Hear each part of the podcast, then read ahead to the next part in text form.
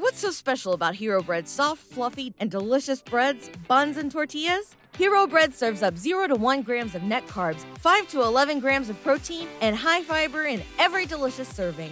Made with natural ingredients, Hero Bread supports gut health, promotes weight management, and helps maintain blood sugar. Hero also drops other limited edition ultra low net carb goodies like rich flaky croissants and buttery brioche slider rolls. Head to hero.co to shop today. What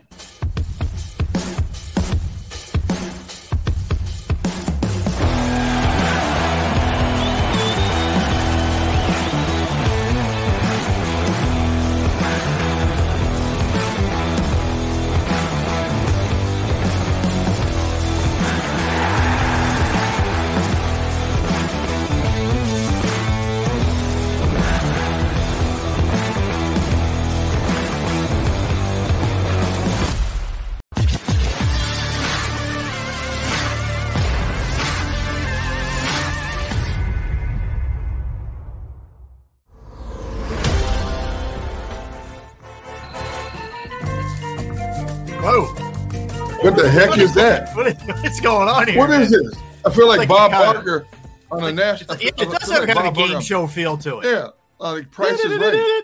I don't know what's going on, but anyway, What welcome in everybody. I kind of was kind of digging that for a minute there. Welcome in everybody. Sports take on this Wednesday. Derrick Gunn, Barrett Brooks, Rob Ellis. Yeah, so uh, Xander's having some technical issues. Our producer, so uh, he's doing the best he can to kind of cobble things together. So, but we're good. We're good. That that might have been why we had a little funky. You know, maybe that's the extended version of the song. You know what I mean? I hope not.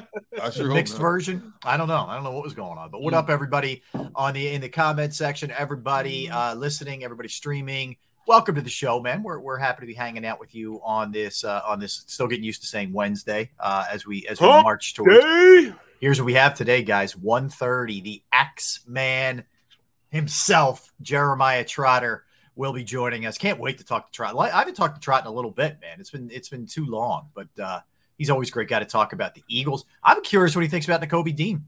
You know, Nakobe Dean coming in here to improve Oh, yeah. linebacking crew. Probably and the best Haason Reddick. linebackers altogether since he's been here. I Yeah, would say. really. no Oh, question yeah. about that. No question about it. Since I've been here, Yeah. like that. And I had some. I had some great. I played with great linebackers.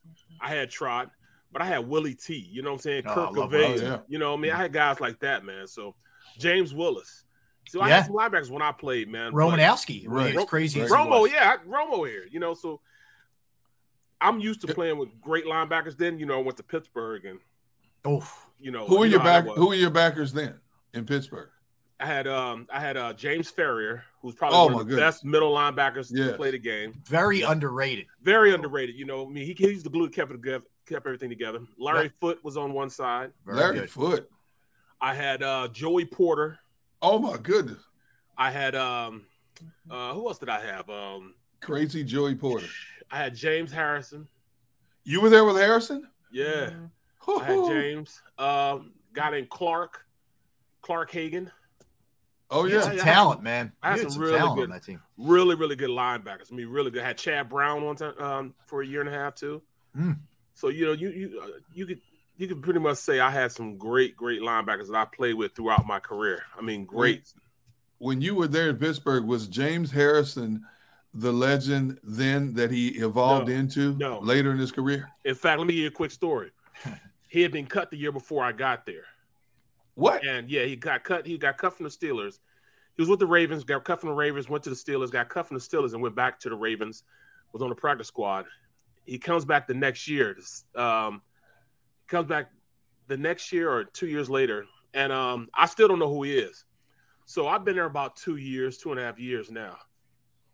And uh, you know, we're sitting at lunch table. You know, we're at the lunch table, and I'm, I'm sitting down. I guess I look that young, but uh, he said, "Hey, uh, big fella, you know, take my tray up."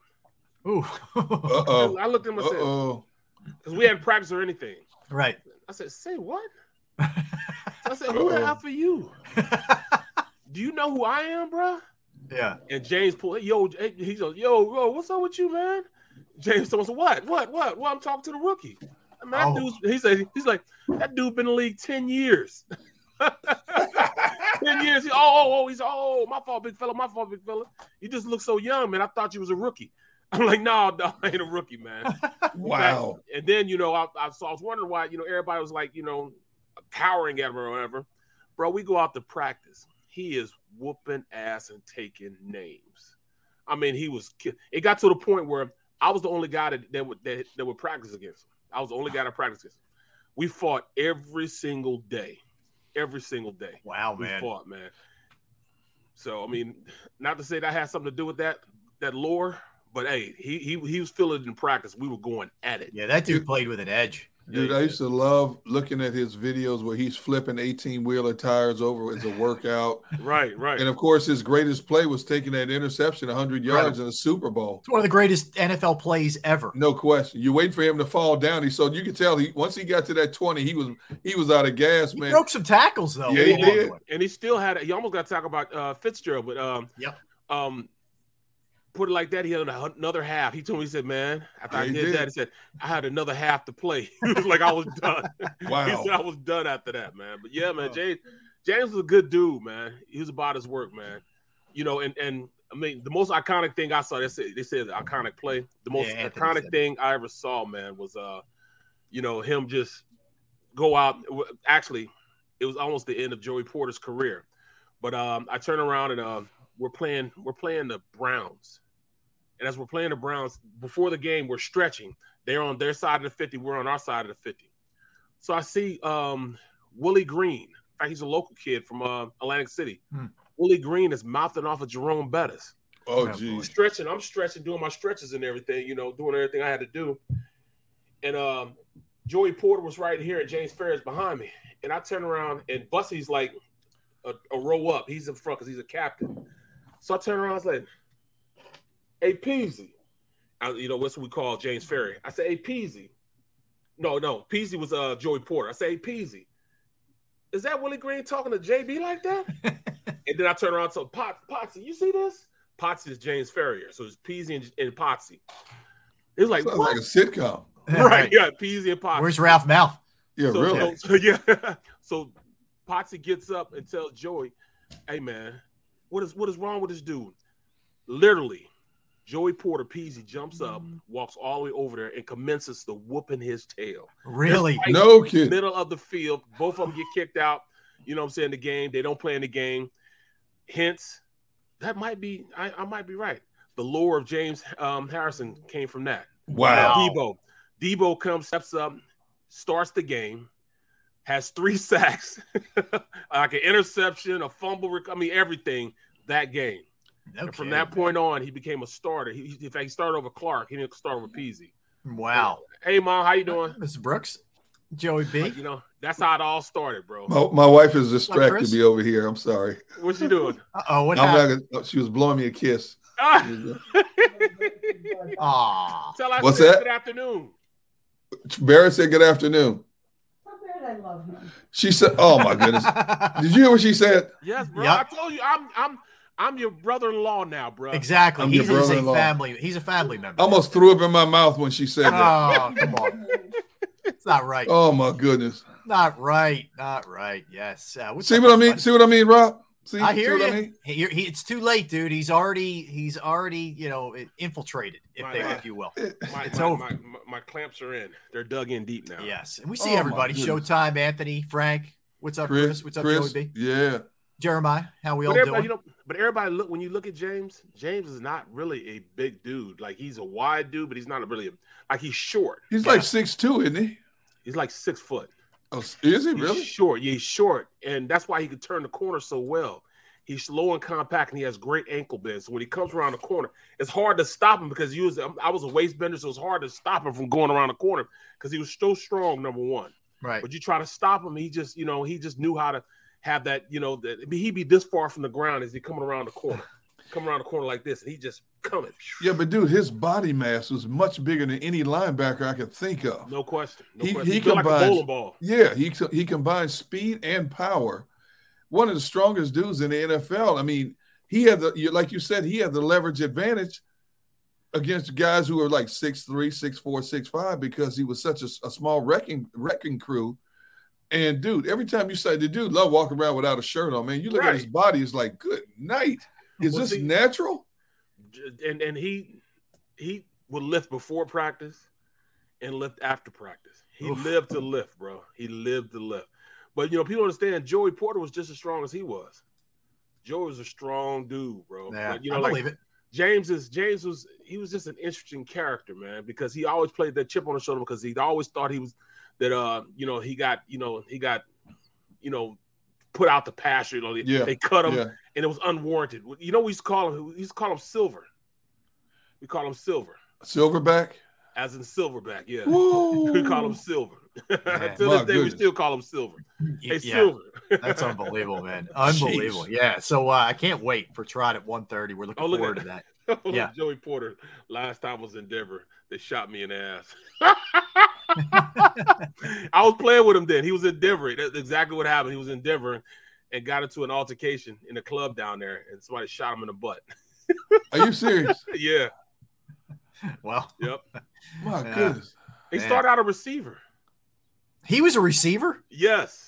He was a know that. receiver at Colorado State. He didn't become a linebacker until like his junior or senior year. That's Wow. fascinating, man. That's Wow. fascinating. Unbelievable. All right, good stuff. Good stuff right there, man. So yeah, we got uh we got Trot coming up a little bit later.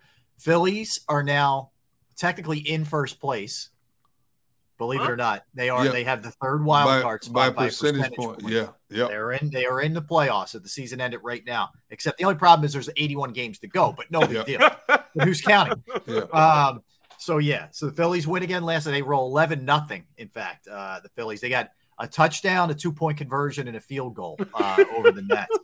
Stink out loud, but good win, good win. Bottom Dude, line, I watched. I, I had to stop watching the game. I had tears welling up in my eyes. I felt so bad for Washington. I'm like, that's that's like a double A team, man. I mean, the pitcher uh, they sent out there. What's his name? Espo, Es, Es, Espina. yeah, they stink. Dude, Espina, they hit. They hit everything he threw up the, at the plate. yeah, We I need mean- that, but we need the ball to bounce our way sometimes. I'm Amen. glad that. Well, the Hey, ball- good. the ball's Two more bouncing against away. them. That's Yeah. how I look at it. But dude, you talk about pathetic, pathetic They stink. performance. And then the center fielder goes back on the ball and gives up on it. It, it hits off the hits off the wall. You see the pitcher's expression like, no, you know. Yeah. Oh my goodness. And then and then on top of that, the funny part about it was later in the game, they bring in a position player who's throwing a 45, 50 mile an hour fastball. He gets three straight outs. Wow, yeah, because you can't It's catch up. Your, your timing's so off. Yeah, you're right Yeah, ahead of everything. They he, they popped he popped up three different guys. I'm like, are you kidding me? Crazy. But that, that game was pathetic. it was bro, bad. we need that, man. So You got to beat the teams that you, you need to beat. And I'm then we with you, to- Barrett. I That's what we have to do, man. I I, mean, I can remember being one of those teams. You know what I'm Yeah. saying? So you know, you you got to go out there and, and, and shovel sometimes. You know, instead of being shoveled. Exactly. know, so Well, we'll get like to the that. we'll get to the like Phillies. Yeah. Yeah, we'll I'm get going to to the the game tonight, fellas. You're going. You yes, going? I'm going to the game. Yeah, yeah. So He, I'm he actually, must, uh, he must have got free tickets. but of course, Okay, I'm it's free saying. or me. One of the perks is of me. being Barrett Brooks, man. Yeah, Come so on. I got I got uh, I got the tickets, so I'm taking my grandson. Where are you going? And The my, uh, suite? or are you are you going to be down uh, near the field? Where are you going to be? One At? fifteen. Where's that? Okay. Where's that? 115? Is, Is that, that- pretty good? Is that They're lower level? seats. Yeah, Yeah, they're are good seats. Yeah. One fifteen is good seats. Okay. Yeah, so I'm going. I'm going to the game. Of course, we're going to end up in the uh, in the suite. That's where the free food is. I Margie. I was Yes, gonna say, Yeah. I was gonna say, you know, he's gonna find the free food. There's Hey, no man. question about that. There is uh, the we're talking about the uh, the NBC Sports Philadelphia suite, which is a which has the best host, the best attendee. Oh yeah, yeah, yeah. that, the Great Marge. Is she still there? She's the goat. Yes, What? What do you mean she's is the still there? goat. I Yeah. told you last time I was there, Rob's son. Snuck in. I wasn't even working there anymore. And right, right, right. I'm in, I'm in like nosebleed seats, and he's like, "I'll be back," and I, I didn't see him for like four innings. I'm texting him like, "Dude, what's going on here?" I'm in the suite with Barrett. I'm like, right, right. So, so I'm walking, and as I'm walking, I hear these two guys behind me, and then, uh, you know, I get a tap on the shoulder. Hey, Barry, what's going on? I'm like, what's up, man? What's going on? Hey, remember I said, yeah, yeah. l- l- Let's go, man. Where you going? Um, well, you Yeah. going to the suite? I was like, yeah, I'm going to the suite. All right, we're following you. Come on, man, let's go, man. So we go Oh, inside, we're eating good. I said, where's your dad at? "Yeah, Oh, he's at the seats. yeah." I said, oh, okay. That's how it well, Yeah, This that's dad, how it is. This You go ahead dad. and sit. Margie got you. You go ahead and sit down here. Yeah. Forget Robbie. Leave Robbie up there. exactly. Yeah, he's better off. He, he had more been- fun without she- me. She's been there so long. My kids, my kids knew her by name. She know my kids, each one of my kids by name. Yeah. And as they got older, I said, "Hey, look, don't you leave the suite unless you properly tip Marge." Exactly. My kids, right. my kids would take care of her, man. You know, oh, no doubt. and She's a great she- man. when my kids would go in there, she would go out of her way to make sure they had everything: food, Yep. snacks, beverage. She Yep. would, I said, Marge, you don't have to do this. She goes, Your kids are so polite. It's, it's like a breath of fresh air. And I'm like, I'm like, my kids are like bear, man. They got you snowballed. and she'll always she'll, she'll always sneak in a little ice cream at the end. She Oh, always, yeah. yep, yep, Yes. always Yep. takes care, man. oh my She's the best. goodness. All right, so I I got I got to tell you guys. Uh, um, yesterday after the show, so my daughter is taking her driving exam tomorrow. Oh, Tomorrow, tomorrow's the Oh. big day. Okay, so oh, all right. Uh, let me tell you this story first before I get into it. So Maggie Maggie throws this one up there. So all right, I got to tell you guys this story. So last year, this time about this time, we're in California. Okay, and we're we're Maggie gets tickets. She thinks it'd be a great idea. We're gonna go Right. see Kool and the Gang at the oh, Hollywood Bowl on Wow. Fourth of July. There we I'm go. There you down. I love Cool Yeah, and the right, Gang. for sure. I love for Cool The Yeah. kids were kind of like, "Who are Kool and the Gang?" you know, whatever. So we're like, "You're going," you know, basically one of those deals. shut up, shut up, and get in the car. Exactly right.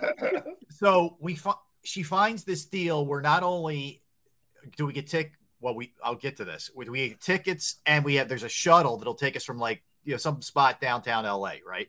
So we're like, great. Drive to the spot, hop on the bus. Not a bad ride. eh, 15 20 minutes whatever. We get there. So we're walking up and the way the Hollywood Bowl is set up, there's like uh there's like two waves of sort of ticket takers if you will, right? and you know everything's everything's done on the on the phone now too. So we get there, and my wife's like, "Okay, here's shows the girl. Here's our tickets," and she's looking at it. She's like, "I don't, I don't see the tickets. I see your bus, you know, pass or whatever. I don't see the tickets on here." And we're all sitting there like, "Oh, God, oh. oh no!" And there's people lying behind us. Right, this place was sold out. The Hollywood, Right. the the Gang sold it out. So there's miles of people behind us. I'm like, oh my god, please, like, what are we doing? so uh, the girl's like, yeah, you don't have tickets. This is just for the bus. And I- I'm like, oh my god. So Bobby and I, my son and I are standing. My daughter, my da- my daughter's totally mortified, but Bobby and I are like, we just kind of look at each other. And so the girl says, all right. T- go over there. We'll see if we can figure something out here. Maybe you do have tickets. When we knew at that point, we knew we didn't have tickets. So she's like, just walk over to the next booth. So, in other words, she was kind of letting us get past the first wave. Okay. Right, right, right, right, right. So, my son and I both scope out. There's a total area to just walk right into the Hollywood Bowl. So, we walk ahead, and we're both like, no. And my wife's like, no, I can't do that. We don't have tickets. I'm like, so we're like, hmm. Miss Goody So my- Two my- Shoes.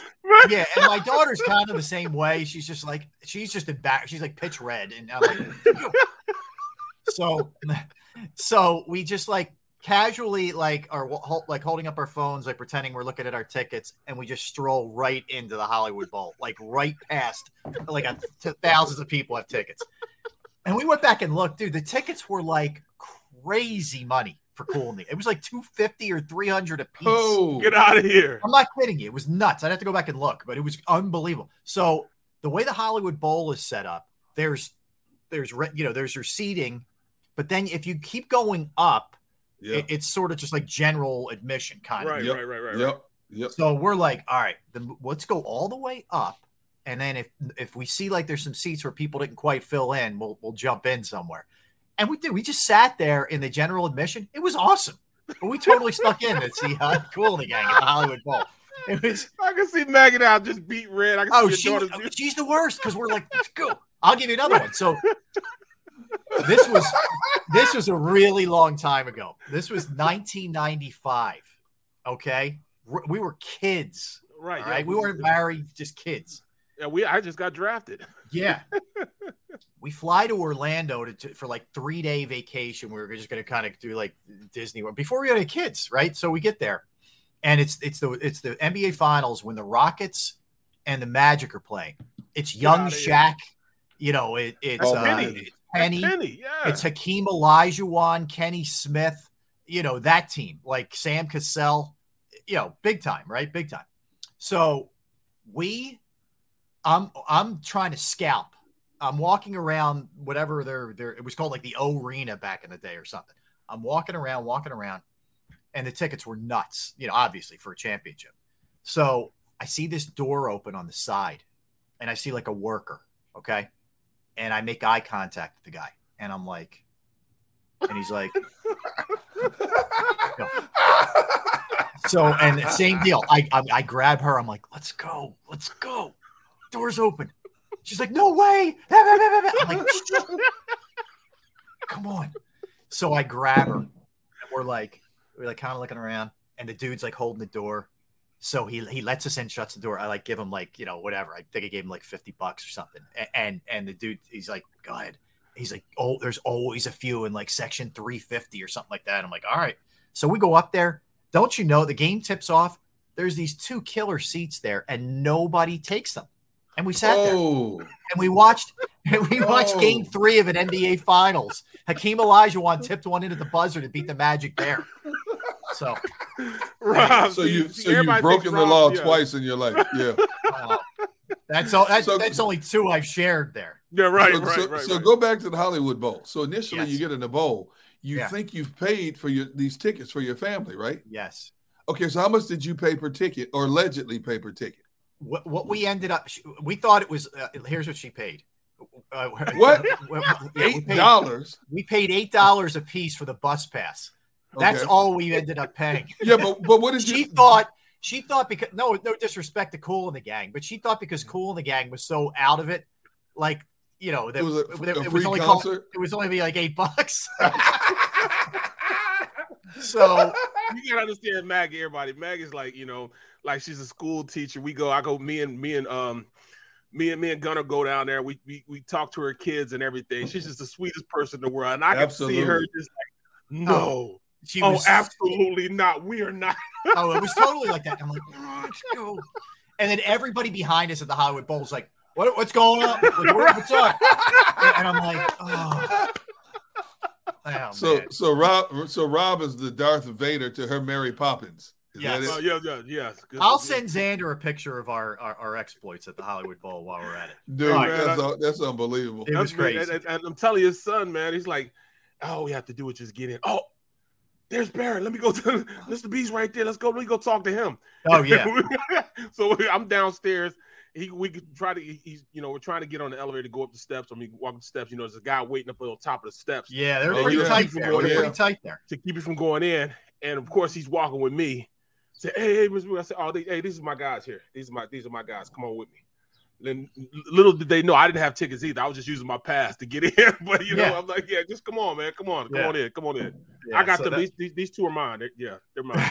yeah, I see the resemblance. right, yeah, they're mine. Come on in. Yeah. Oh my god! All right, so anyway, real quick. So not now my story time, but so we're out yesterday. The show ends, and we're uh, so she's my daughter's taking her driver's license test tomorrow. She's got the permit, the whole thing, right? She's doing, she's done the driving school, you know, the lessons and all that stuff. So tomorrow's the big day.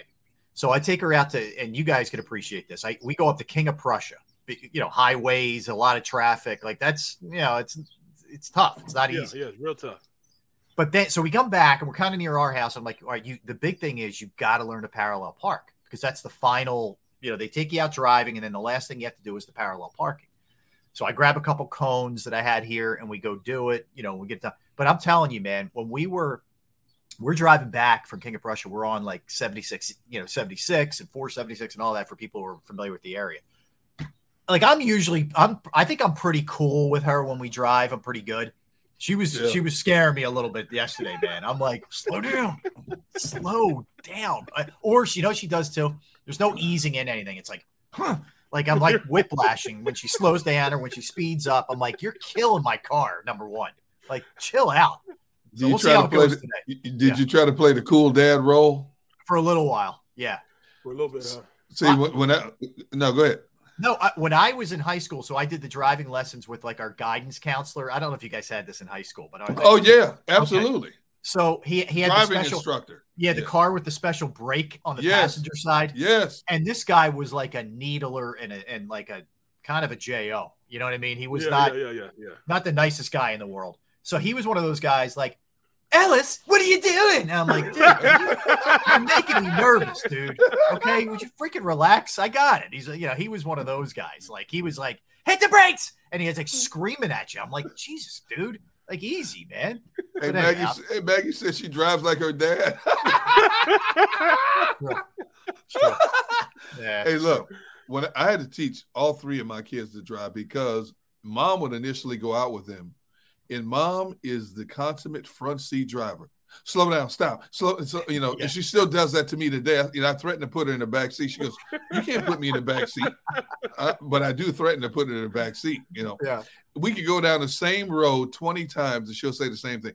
Okay, uh, slow down because you know the cops are right there. And I'll say something smart aleck like, they have cops here? You know, yeah, but but when they when when when my kids were coming up, they would come home with mom with this look on their face like, Dad, can you please take us out? Because mom makes us nervous. uh-huh. So I'm trying to be the cool dad. Now my two girls, right now, I put them up against any 500 driver out there. My my two girls, my two girls wheel and deal, man. They they got it.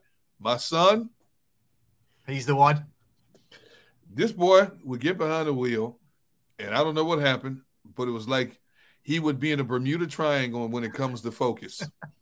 and he, there was one time we came down a slight grade, and you had to turn left. You couldn't turn right; you had to turn left. And so we're going down the grade, and I noticed his speed is not slowing down. And I said, "Hey, Jordan, slow down. Jordan, slow down. Huh? Jordan, slow down. We, because you, you got a stop sign right here, and, and traffic's coming this way. It was near our neighborhood." But if he if he went as fast as he did, he'd have been in the ditch on the other side. Oh man. So I'm like, so I had to scream at him. He goes, "Why are you screaming at me?" I'm like, "What? you kidding me?" So he Oh. was the one. He was the one that uh He pushed your buttons. made your heart, you know, kind of pump in your throat. But see, you know, trying to be the cool dad. Even when my girls, I would take them out. I would sit on the passenger side, and you know, we all have that imaginary brake on that Oh, yeah. passenger side. So even when my girls would drive, I'd hit that brake and I'd raise my butt up off that seat. But I'm trying Yeah. to be cool about it. You know, are you doing a good job? Just keep going. Yeah, you know. and by the time I get home, my palms are sweaty. Man, I mean, when I say sweaty, Yeah. my palms are sweaty. But they always appreciated dad didn't yell at him.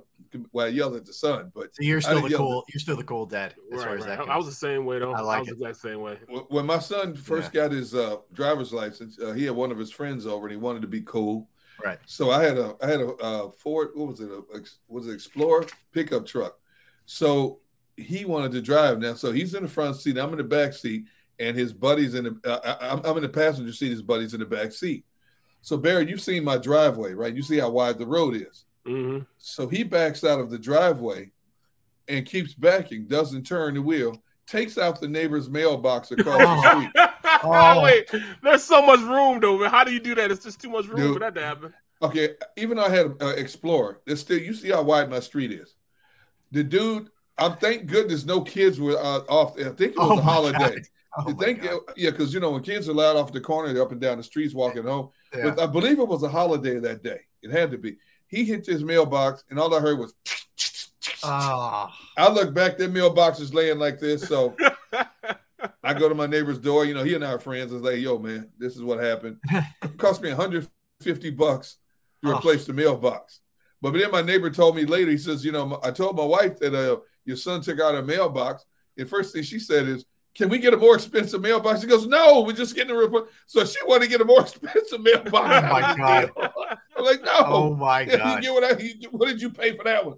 Cost me 150 bucks for the pole box. I mean, he took everything out, man. And his buddies in the back seats, his buddies in the back seat mortified because he's waiting for me to yell at him. I didn't Right. yell at him. I didn't want to embarrass him in front of his buddy, you know.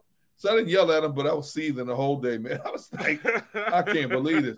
And then I had a flashback to when I was first driving, and my mom took me out most of the time. So when I finally got my license, we had to turn, we had to make a left turn. Well, one time I was getting ready, I was supposedly making a left turn to go into the school parking lot. I thought I put on the left blinker, but I actually put on the right blinker. And Oh, I'm no. about to turn, and all of a sudden this dude comes zipping past me on the left side, almost T-bone this dude, you know. And another time I was making a left turn, my wife, my mom was taking me to this ice cream parlor, sat on the corner, and I didn't hit the brake fast enough, and traffic was coming. So she goes, "Go faster!" I hit the brake, and when you go up the ramp, the ramp was like this a little bit. Front end of the car hits the ramp, ju- jumps up, and when I slam on the brake, the whole neighborhood can hear. oh, that's My mom This- My mom said, "Get out of the car. I'm driving home." right. Yeah, I don't need this aggravation. No, This ain't right, man. T for tune. Come on now, Captain. Now, when I was captain, my first time on driving my boat, man, I, you know, I, I didn't think the no wake zones meant I didn't couldn't give wake. I mean, I'm giving all the wake I want to give. I'm just waves going up. I'm pushing little boats over. You know what I'm saying? The boat is too damn big for you to be driving. Period. You know what I mean? I'm just thinking, oh, so, you know, no, it's easy. You know, you got two motors, you shift it like this. You don't even need to use this. I'm like, man, come on now. Hmm. I, I say, Tony, please take me back. I've had enough. take me back, man. Not, That's not awesome. the, in the big boat. I can't. I, I can't ride the big boat. It's, it's, it's it, I'm I'm on pins and needles when I ride it. No, That's Really? great. Man. oh, You know, I never- bro. you know, I've not- it's, never it's learned to high too, a- man. I never learned to drive a stick shift. I don't know how to What? drive a stick. I've never don't learned how to to drive a stick shift. Nope. No. That's how I. That's how I learned how to drive a car. Stick shift. A little Really? Renault. Yeah, Renault. Yep. I had a Now, you know, My I pops- mean, and, and I was around a lot of people had cars with stick shift. Hey, come on, you can drive. I'm like, I'm not doing it. I ain't getting back there, man. You know. And then you know, my going, going to grandparents' farm, the old style tractors had the stick shift. You know, Hmm. I ain't drive. I didn't drive that tractor. I wasn't touching that tractor, man. Yeah, So, not me I either, love the man. stick. That's why I ride I'm- motorcycles. Motorcycles stick too. You know. I'm Really? like, Yeah, I love that. I never learned how to drive stick shift, man. To this day. Interesting. All right. So a good, good, good story time there. Bro, I, I, I, I, I'm just thinking about Maggie dog going inside. No, I, I, I am not doing. I no, sent you guys, I sent you two and Xander the pictures of the Hollywood Bowl. Maybe we'll get, we'll show it to the folks. I'm looking at this. That's amazing, bro. That Yeah, I got some good shots. Got some Wow. good shots. Amazing. That's and where what, we what were. year was this? Last year. It was literally, we were Oh, there for 4th of year. July. Yeah. Wow. They were 4th of July Was that- it was- fireworks. Was that many people during COVID? Yeah. Well, last year we were coming out of it, if you Yo, remember. come on. It wasn't yeah, two sure years. we were. Huh? I mean, gotta live your life, man. Did you wear a mask? Uh, yeah.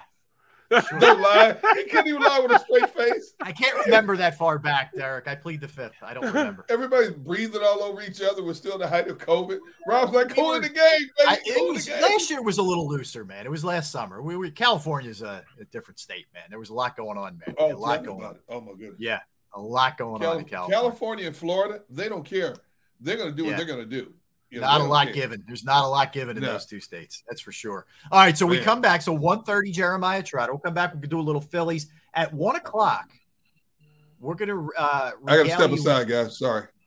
You do your thing. We're gonna talk about why we love football. We're gonna do that coming up at one o'clock. All right, don't go anywhere. All right, so I want to let you know uh, when it comes to your finances, you work too hard, and your family works too hard for you to not know what to do with your money for your future. All right. You don't want to squander something like that, and you don't want to put your money in bad hands.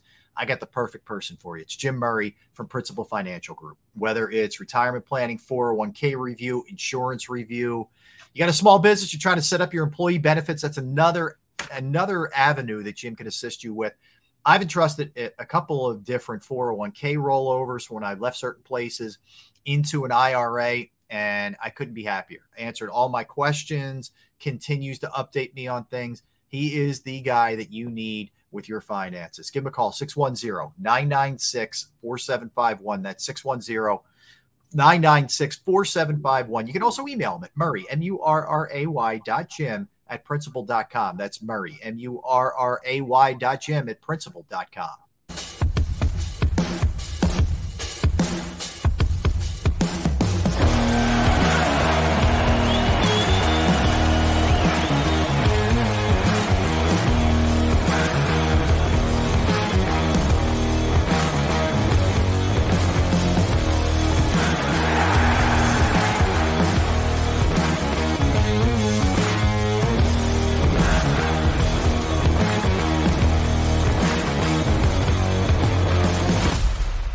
Action News at 11 with Rick Williams. It's the team you trust to bring it all together. The stories that impact your community, a sports roundup for the locals, and the AccuWeather forecast you depend on. Action News at 11 with Rick Williams.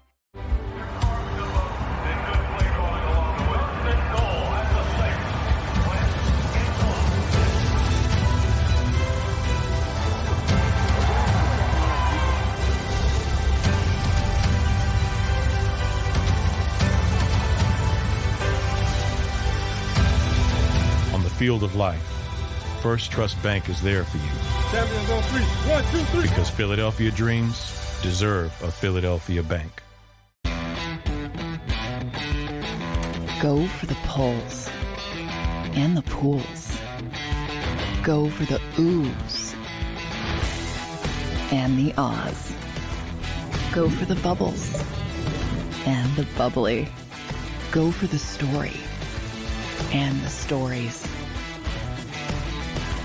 Go for the win. Go to Ocean Casino Resort. Book your trip at theoceanac.com.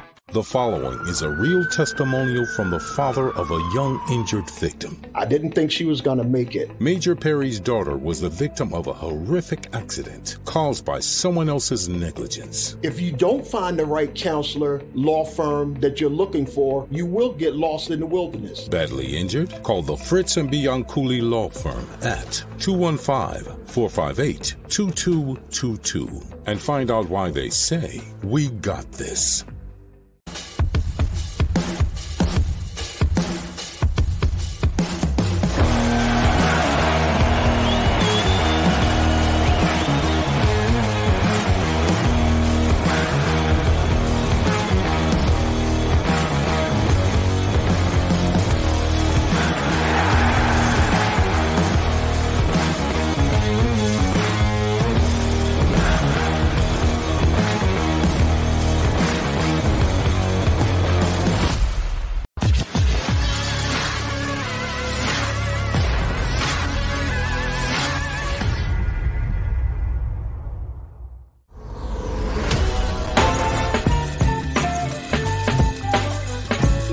Everybody? Welcome back in Sports Take. Derrick Gunn, Barrett Brooks, Rob Ellis, JAKIB Sports YouTube Network on this Wednesday. Hope you're doing well out there. We appreciate it. Hit that like button if you could and tell a friend. Uh, that's for sure. Also, go to jakibsports.com. You can check out all of our content. Some great, uh, certainly a lot of great Eagle stuff on there uh, from John McMullen, which you got to check out each and every day. We had John on yesterday. Coming up at 1.30, Jeremiah Trotter will be joining us. D Gun's a, a little uh, preoccupied, predisposed, if you will, at, at the moment, but he'll be uh, he'll be joining us shortly, Barrett. Um, all right, so we mentioned Phillies win last night, Barrett, destroy the Nationals. They're doing exactly what they should do against bad teams, right? Take them apart. Um, so they went 11 nothing last night. They're now 43 and 38 on the season. They're 5 and 1 against the Nats this year. So right now, technically, they're they're they're they're tied, but they're a percentage point ahead of the Cardinals because of head to head. They beat them two out of three. They will get them four times coming up this weekend. By the way, uh, the with, with the Cardinals, that's gonna be a monster series. But Barry, hard to hard to fathom, man. They're twenty two and nine since June first, twenty one and nine under Rob Thompson. I mean, what an unbelievable difference this guy's made compared to Girardi. Mute, you're muted, bud it's just a different air inside the um that you know the the locker room that yep. these guys are breathing right now. They're they're mm-hmm. they ha- they have expectations, even with you know their heavy you know their their, big back gone. Mm-hmm. They're still in a position where they're they're fighting, you know, and I mean the fighting's a fighting. And I love the fact that you know even the young guys are starting to just get involved now, you know, and that's all you need. You need a couple of those guys to believe and you just get immensely better just from those guys in the bottom of the lineup playing better. Yeah, no doubt they've been picked up. That's for sure. So a couple things off of last night. Uh, Schwarber goes yard twice. I, I mean, this I, is unbelievable. It's becoming expected now that you know. I mean, especially against a bad pitcher. Yeah, you know he's going to make something happen, bro. Oh God, you I mean, it. the second one you know, the first one was he's he's hit a lot to that spot in center field. That's a long shot. That's not a cheap Citizens Bank Park home run. Right, right. But the second one he hit, man, it, it wasn't even a hit. It was more of an assault than a hit. I mean, the ball was destroyed down the right field line. It was only a matter of is, is it going to stay fair or foul, and it, it was fair. Crushed. So he hit two last night. He's now up to 25 on the season. He's the sixth this is the sixth most home runs a Phillies ever had before the All Star break, and the company he's with. That, yeah, the company he's with is insane. It's Ryan Howard, it's Jim Thome, it's Mike yep. Schmidt. I mean, he's he's with you know Jim Thome. Yeah, I said Thome. He's with yep. darn good company, man. That's for sure. So he's been amazing for them. What what we got to look at this now and say what a free agent signing. I don't care what the average is. The, the, the power production's been insane. It really has. well, I mean, where do you go? Do you get a bullpen guy or you get a start? It's all you have to get a starter now, don't you? I get a starter. Yeah, I get a starter. I mean, I, I look to his credit that Christopher Sanchez pitched decent last night, five innings, didn't give up any runs, but I can't count on that against good teams, right? And I don't know what's going to happen with Eflin as far as him coming back. I don't know what this is, you know. I don't think it's real severe what's happening with uh with Suarez, but with Gibson starting to really kind of leak oil here, I, I got to get a starter, man. Uh, that, but I don't think you have to the future to get a, get someone who can help you. I don't think you have to give up a monster prospect to get something in here. But make no mistake, don't sit on your hands. You got to do something here. Well, I mean, I, I, know you kind of brought it up yesterday, but you know, uh, would you make Appel a, a starter? I, you know what? I, no, not right now. I don't. I want to. He's kindly. He's finally found his niche, and I don't think I want to mess with that right now. I, I, am going to keep him where he is. Let him get his feet wet enough in Major League Baseball. Then maybe I would consider it. Um, yeah, I mean, look, it's a problem because they don't have a lot of options in the minor right. leagues. There, there's right. not a lot that you kind of go after here and bring up. Um, I was kind of surprised that you know Schwarber's still you know in the in the in the one hole, man, the one spot. I mean, yeah, I was I'm lead him leading off. You know, I mean, you're just leaving a lot of you leave, you're leaving a lot of production. You know, a lot of RBIs out there with him. I mean, I know they would pitch to him differently, but still, man. I mean, the the run production he could be bringing in right now if he's in the cleanup spot. Yeah, you know. No, I, I look. I think it's fair. I, I get where you're coming from. And Derrick hopping back on. We're talking Phil's Derrick, but I, I would. I, I feel like Schwarber's really in a comfort zone in that leadoff spot. Right. And as right. good as he's been, I don't think I want to mess with it. I, I get where you're coming from. If he's hitting three or four, he could he could certainly, you know, be driving in more runs. But, you know, I, I just think He's walking a ton. He's hitting a lot of home runs. It's not traditional sort of old school leadoff fast guy, but it's working, man. So I'm not messing with it. I'm leaving him exactly where he is for right now. It ain't broke, don't fix it, right? Yeah, I, I totally. And and look, you know, you're getting. It's not like you're not getting production in the in you know where Hoskins has been hitting. He's been really really good for them.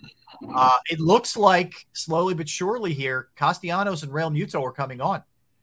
They're, they're starting to come on a little bit. And if that starts happening, if you get four of those guys doing that, you'll survive this. You will. You'll survive this for the next month or whatever it is.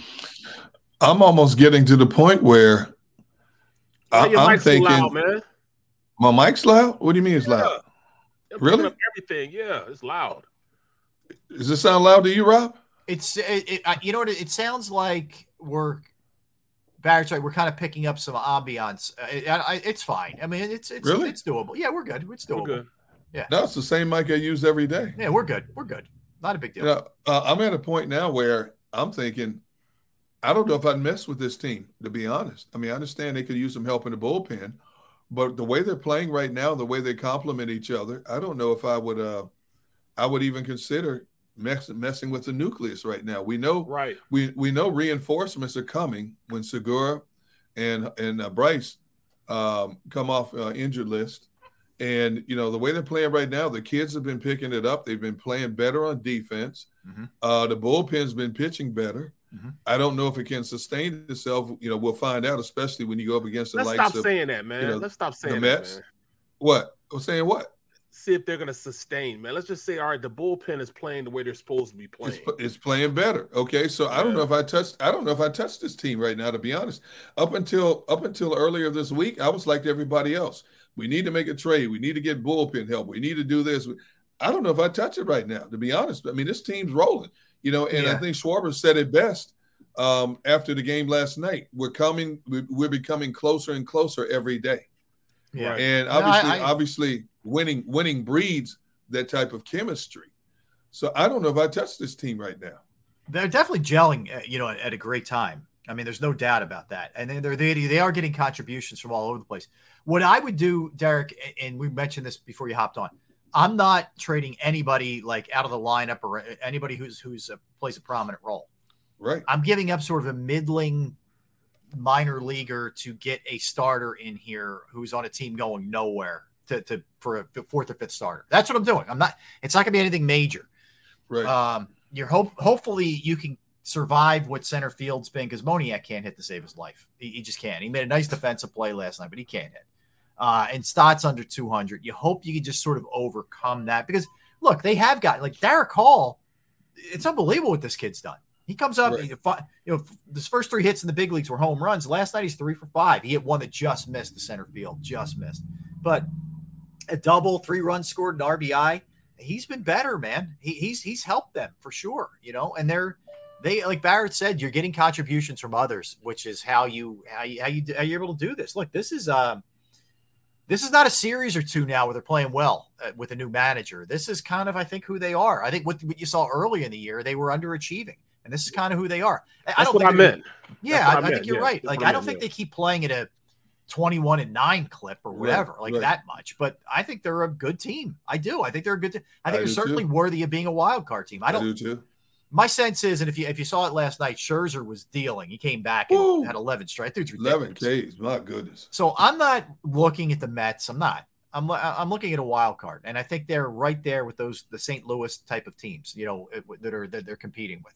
I think they can oh, absolutely do it. There's no question about it. I mean, you still have a half of a season, and just think, you know what? Month ago, we were just hoping they could find a way to get to the to the wild card. Now they control one of those positions. You still have 81 games to play, and they're going to get help. Suarez is going to come back also, right. so you're going to get healthier. You know, reinforcements are coming. Just hold on until those reinforcements get there, and they've been able to hold on. You know, they took they took two out of three uh, from St. Louis. You know, they're gonna beat the they're gonna beat the slop out of, of the Washington. Mm-hmm. You know, and then you have St. Louis again at their place. Um, and even if you lost two out of three there, you're still in prime position. So you know, all you got to do is hold on and hold hold your weight against these better teams. And from what we've seen so far, they can do that. Right. Absolutely. Yeah. So I, as I mentioned, Castellanos two hits last night uh, two RBIs, two runs scored. Real Realmuto, you know, they're they're starting to pick things up that, that gives you more of a complete lineup. So that that's huge.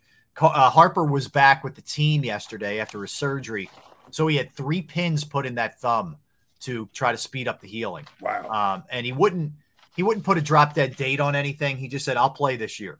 Which I think is a smart way to go because you guys know how it is. Right, when you, exactly. You throw a date out there, and then all of a sudden, if he's a, you know, it's a week later, everybody starts, you know, hypothesizing what's going on. Yeah, you know. Or yeah, or it's, is he do- it's worse than that, you know. It's worse, or he's dogging yeah, it, which is yeah. absurd, you know. So he, he took the smart approach uh, as far as that goes. But yeah, I hmm. mean, you guys look at it month to month, right? So they're 11 and 11 in April. They're 10 and 18 in May. They're eight yeah. games under 500 May. 22 and nine since in June yep. and July. I mean, it's yep. it, it's hard to believe, man, how how good they played. And you got Nola going tonight. You know, yeah, you, you, win exactly. this game tonight, you're you're you're taking the series no matter what happens on Thursday. Hey, uh, they, the way the way Washington is playing, Nola might throw a no hitter tonight. As, get a place, yeah. Especially if if Soto and yeah. uh, God, who else was out last night? So they, they were missing a couple of pieces, man. They're bad enough to begin with when when Soto's yeah. in the lineup. Exactly. So yeah, Barrett, you should have some fun tonight, man, down at the game. I will no tell you that. I can't wait, man. I can't wait, man. I mean, it's just it just feels good beating the Nationals, anyways. You know, because I, I, remember back when oh, you know, attitude and all that crap. Yeah, yeah, they got oh. and and you know what? remember when we had our show Breakfast on Broad, man? It was just it was just you know. It was just the worst thing, you know. The Phillies stunk out loud. Oh my goodness! And playing against the Nationals, and you know, it was it was just the worst, man. And then Werth went up there and, and it made things hundred percent worse. That yeah. after that, man, it was just crazy. Yeah, yeah. I mean, crazy. it was during that time too. Um, by the way, I don't know about you guys, but my my comment section is frozen. I I, I don't have any. Yeah, same comments. here. Yeah, same right, anyway. here. So just passing that along. I'm not ignoring anybody in the comment section. We're just having a little, some slight technical issues. Not T- today, today is Bizarro Day. Xander's having internet prob crashing problems. The comment section is frozen. Um, yeah. What next? We're muddling through. We're playing hurt, man. We're getting it done. It doesn't matter. Yeah, yeah. I I was well. So you, I said to Derrick, you know, Xander was having technical problems where we got on. I'm like, dude, you got to hold it over his head, man. You got to you got to use it as you know, because he's always getting on you for, for being a little bit late. No, I know. I can't do it. Just I can't do it. I'm just because I know he'll get the upper hand on me before too long. So I can't. I can't yeah. do it. All right. So the way it looks right now, so the the Phillies hold technically the final wild card spot. You get three in each league. So Atlanta is in first as far as the wild card goes, and then it's the Padres and the Phillies are are, are next. But the Phillies and Cardinals have, you know, uh, Phillies winning percentage is 531, Cardinals is 530. Cardinals are 44 and 39. Phillies are 43 and 38. Phillies beat them two out of three head to head. So that if you're wondering why that is, so yeah, you but you have a couple teams in addition to the Cardinals right on their tail. San Francisco's two games back of that spot, and the Miami Marlins, who the Phillies will be playing shortly, are three games back. So the Phillies have two more. Yeah, that's kind of where it's at. So the Phillies have two more against. Sorry, guys, uh, I got to hop. This is. A, I, I'm sorry. Go ahead. All right, no yeah. worries. Uh, so Barrett, the Phillies have two more against the Nats tonight and tomorrow afternoon, and then they go to your hometown, St. Louis, for St. four. Louis, yes. Yeah, they play a wraparound. They play Friday, Saturday, Sunday, Monday. The rare Monday game as well. So, mm-hmm. and look, the Cardinals, to their credit, man, they're always competitive. Uh, every I'm sure when you, when you, were a kid was were great years, Ozzie Smith and oh, that group, yeah. but yeah. they're always competitive. The Cardinals always. Man, they, never they count them out. Baseball heaven, man. But you know, it's it's it was good for them to take two out of three from the from because it just kind of establishes you know how this thing is going to go. You know, I know we said that all right, we just kick one in these series, we'll be just fine. Mm-hmm. But when you beat teams like you know St. Louis and you establish that dominance going into this, you know it, it kind of puts you in a position where you feel better about going out to St. Louis and playing. Oh, 100 percent. So you know I, am looking forward to seeing what's going to happen this weekend. Yeah, no, I think it's. I, I'm with you. I, I like these kind of tests, right? I mean, I want to see. Let's see what you are. Yeah, you know, let, us find out where you're at. And and to their credit, they took two or three this past weekend. You know, it's going to be tougher in St. Louis, that's for sure. But you know, before you know it, we're going to be up against this All Star break, man, and we're halfway through this season already. It, it's crazy how fast it's going. But you know, I think you have the All Star break. They are. I, I, think this this is who they are. Yeah, you know I agree with you. I yeah. think this is who they are. You know, I mean, that's why you know I'm I'm not I'm not talking about the bullpen being bad or anything like that. You know, I just know that um this team can can bat with the best, and you're not going to hit like this all the time, right? But you do have that capacity to hit whenever you need to hit. Yeah, and you know you're never really out of a game. You know, it used to be you know, oh, once the game got up three runs or four runs, oh, it's over. Now, no, you could be six runs up, and I still think they have a chance going into the seventh, going into the eighth with the yeah. with the with the lineup that we have. I agree. And you know, the other thing is you bring up the bullpen, right? And and look, I you guys know I was losing my mind about the bullpen for a long time. They've been really good for like a month. This hasn't been a, a, little while. It's been a pretty good stretch here where they've kind of figured out Seranthony's the closer. You use yep. hand when Brogdon gets back, you mix him in there. Knebel's starting to to show you a little something. Like you know, the bullpen is really stabilized. I'm not going to go as far as to say, man, it's this is a great bullpen, but I I have a lot more trust in them. I you know yeah. now that I say that they'll blow it tonight, but I mean I have I I do I have a lot more trust in this bullpen. Did you ever think you would say that? No, no, I, I really didn't. I really did not, man. I'm telling you, I didn't think the bullpen. I thought that was an area they were going to have to make a trade to improve. And I, I because, and, and the other thing is, I'm so shell shocked at the how bad the bullpen's been like the last what four or five years. They've yeah. been historically yeah. bad, like as bad as any bullpen maybe ever. Um, so no, I, I, again credit to Caleb Cotham, who's the uh, the pitching coach, I guess, and I just think there's such a a calm presence to this team now with Rob Thompson, as opposed to just really sort of white knuckling, you know, holding on tight, you know, with Girardi. I, I feel like it's just chill yeah, now. Yeah than what it was. I, I, I see the biggest thing is he's he's not afraid to let guys go out there and play. It used to be Girardi. Oh, I'm gonna stick with you. I'm sticking with her. I'm, I'm, yeah. I'm sticking with her. I'm, I'm, I'm, not letting anybody else in there. I'm like, yep. You can see that you know there's there's a little more of, of not laxed, but um confident, not lax, mm-hmm. confidence in these younger guys. You know, and and you know like Mickey's falling on his face a little bit when he gets the bat, but he can play in the outfield. Yeah. You know, so it, it just really depends on, you know, the coaching style these guys are more receptive of. And I think they're more receptive to Thompson than uh Girardi. Yeah. I, I don't think there's any question about that. You know, and it's a pretty cool story. I mean, you're talking about a guy, he's 58 years old. He's a baseball lifer. He's been around forever. He's been sort of the second in command for a really long time for, for his time with the Yankees with Girardi. And then he came over here prior to Girardi, I think even getting, I think he came over with Gabe. Um, but never got his chance and and didn't think he was he he was sort of resigned to I'm probably just that guy who's you know I love being around the game. I'm not going to be the head man and I can live with that because I love baseball so much.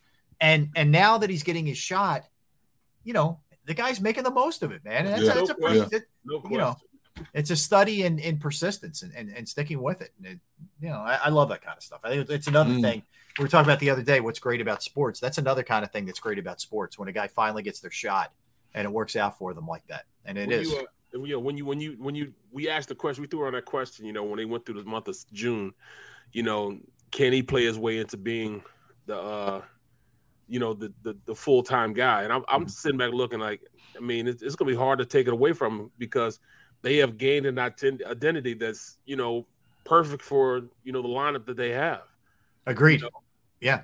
That's And, and look, he gets him in the playoffs for the first time in 11 years. I, I look, I think it's a lock he's back. I mean, mm-hmm. I really do. I mean, the, he's on his way right now, barring a collapse, to, that they're going to get in. So I, that, that he's going to be the guy, I think. But and he has an excuse right now too. oh, yeah, no being Harper gone and no Harper. Yeah, and Segura. Yeah, not to mention Yeah. Segura Yeah. on top of it. And, and two of his starting pitchers are out right now. So right. it's not so like he's still making it happen. Yeah, he's dealing with some stuff, man. That's for sure. So yeah, we'll we'll we'll you know touch on the Phillies a little bit later. But when we come back, guys, why we love football? What is it about football that we love? We'll get into that, and also very interesting list. I got a confession too when we talk about that too. Ooh, okay, okay.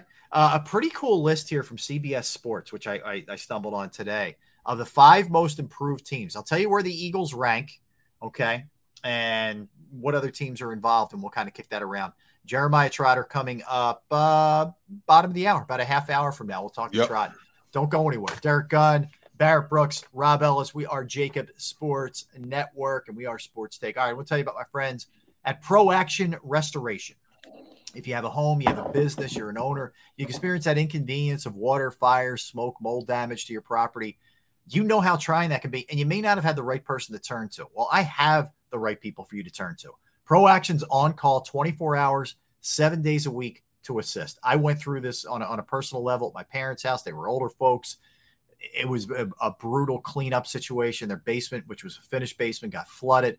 I called Pro Action. They were over there immediately. It was a Saturday, excuse me, and they got right over there, cleaned the place up. The crew was professional.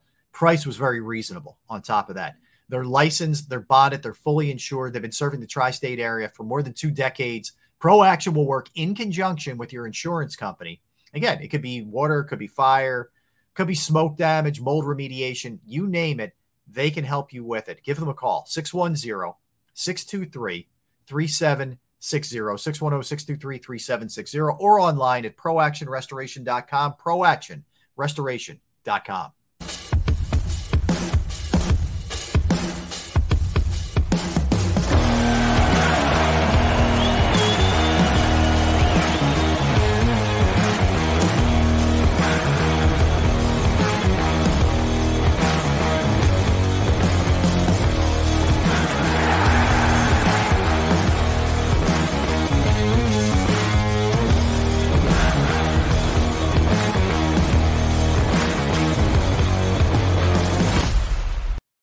stream on a Roku, Fire Stick, Android TV, or Apple TV? Now you can watch 6ABC 24 7 with the 6ABC Philadelphia streaming app. The big story on that. Can you Search 6ABC Philadelphia and start streaming today. All right, did you know I was the mommy slam dunk champion? Really? yes, really don't sound so surprised. Let's see it. Oh, you're ready. All right, here we go. Let's hear the crowd. So go to right, go to left, fake a mom. Mama, go up, mama! She did it. Again? You can't avoid gravity, but United Healthcare can help you avoid financial surprises by helping you compare costs and doctor quality ratings. United Healthcare. Uh huh. Go for the pulls and the pools. Go for the oohs and the ahs. Go for the bubbles and the bubbly. Go for the story and the stories. Go for the win. Go to Ocean Casino Resort. Book your trip at theoceanac.com.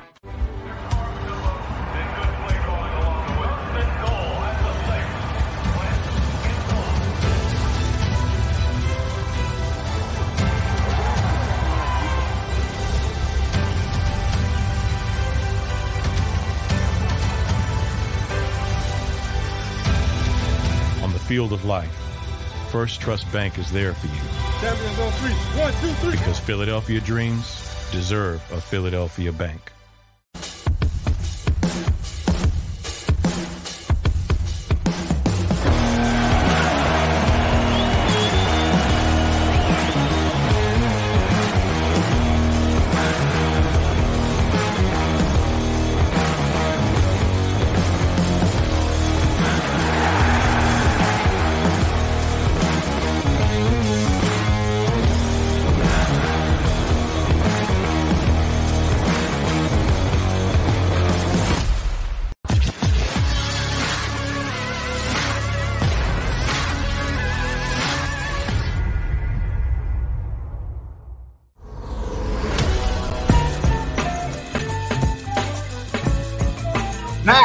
Are Sports Take, JAKIB Sports YouTube Network on this Wednesday. Hope you're doing well out there. Thanks for hanging with us. Hit that like button for sure. All right. So uh thought about I was thinking about this today because we're right around the corner from training camp and the season begins September 11th. So, you know, we're about two months away and, and change from it getting real here when the Eagles go to Detroit that Sunday at one o'clock. All right. So in, in thinking about that and anticipating and missing it and longing for football for sure.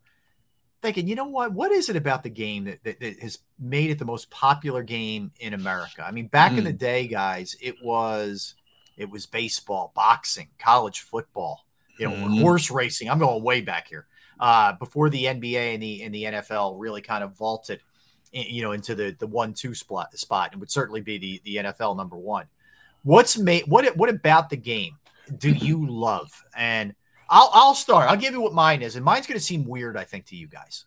Rob, hold on, hold on a minute. Rob Ellis and weird. That doesn't seem to go together, does it? Let me think about that for a second. Rob Ellis and weird. Okay, go ahead. Okay. Um, so for me, I think it's the anticipation. So what do I mean by that? You get one a week, man. So your game is played Sunday. Okay. Generally, you get, you know, Sunday night, Monday, Tuesday, probably into Wednesday, where you're looking back. And then starting on Wednesday, you start turning the page a little bit. So Wednesday, Thursday, Friday, Saturday, into Sunday, depending on what time your game is. Then you're looking ahead. I love that yin and that yang. You know, you're you're either high as a kite because your team won or you're you're angry. But then you know what? Here comes the next one. And it's not every day like baseball. It's not every other day like the NHL or NBA, or even a couple times a week, like say college basketball, whatever. I love that distance. It's not oversaturated. Even though they added a game, I think it's one of the great things about football is we spend so much time being just dialed in and focused on the upcoming or what happened. I think it's one of the great advantages that football has. So I would say the anticipation, the the and, and I, I- let me let me let me change that a little bit. I'll, I'll uh, amend that. It's the look back, look forward that I think is the best thing about the NFL. Oh, that's pretty cool. The look back, look forward, Yeah, seeing why these things happened, why that happened, you know, why they lost, why they won, what covers it. Mick, my big thing is I love to see um, how teams are trying to counter what the other team is doing. the strategy of it. Yeah, the strategy. That's what that's what wins me over. You know, I love the strategy. I love watching how players diagnose how to beat this player, or what the offense is doing to hurt the defense, or what special teams is doing is try to flip the field. All those strategic things. That's what that gets me going. Which is why earlier in my life I hated football. Really? Hated football. I didn't like football until I got my first check. I promise you. I got my first check in the NFL, and that was my signing bonus. That's when I started loving football. Huh. I, I, I reason football was hard, man. Football is really, really hard sport to play, bro. You know what I'm saying? The, the- Yeah. You know, the conditioning, getting in shape, you know, taking your body to the limit. And you can't play the game half ass because that's when you get hurt. Oh When yeah. you play the game and not give your all, that's when you disrespect the game. And I could never want to disrespect the game. So I always had to play it to the best of my ability, you know, just from dis- not disrespecting the game. Hmm. So that's the biggest thing for me. Once I learned the competitive nature of, you know, checks and balances, uh, uh, you know, checkmate and all that type of stuff. Once I learned that competitive nature of the game and I applied it, that's when things started to get better for me. That's when I think I started liking things a little more. when I was in high school, I absolutely hated football because it was so hard, man. I mean, I used to have asthma attacks. You know what I'm saying? I didn't know how to take my body from one level to the next level. I Hmm. was undisciplined in the aspect I couldn't I couldn't cross over to become the best athlete I could be because it was so hard. So um, I would go just hard enough, and then you know, it wasn't until I got to college, and I had an old man and Coach Snyder, who took me to another level. Hmm. Told me I could get past what you know what I was doing. I could play past the point of um, I thought I was done. You know what I'm saying? I couldn't make it past that point, man. I needed somebody to help me get past that point. There was nobody in high school that I felt was good enough to push me push me past that to make me a better player. When I got to college, there were better players than I was. So I had to push it past that threshold and become a better player. It wasn't until then that I really started to want to be a dominant player, that I wanted to be somebody that can go out there and just totally take your heart. Then that's when I changed how I approached the game.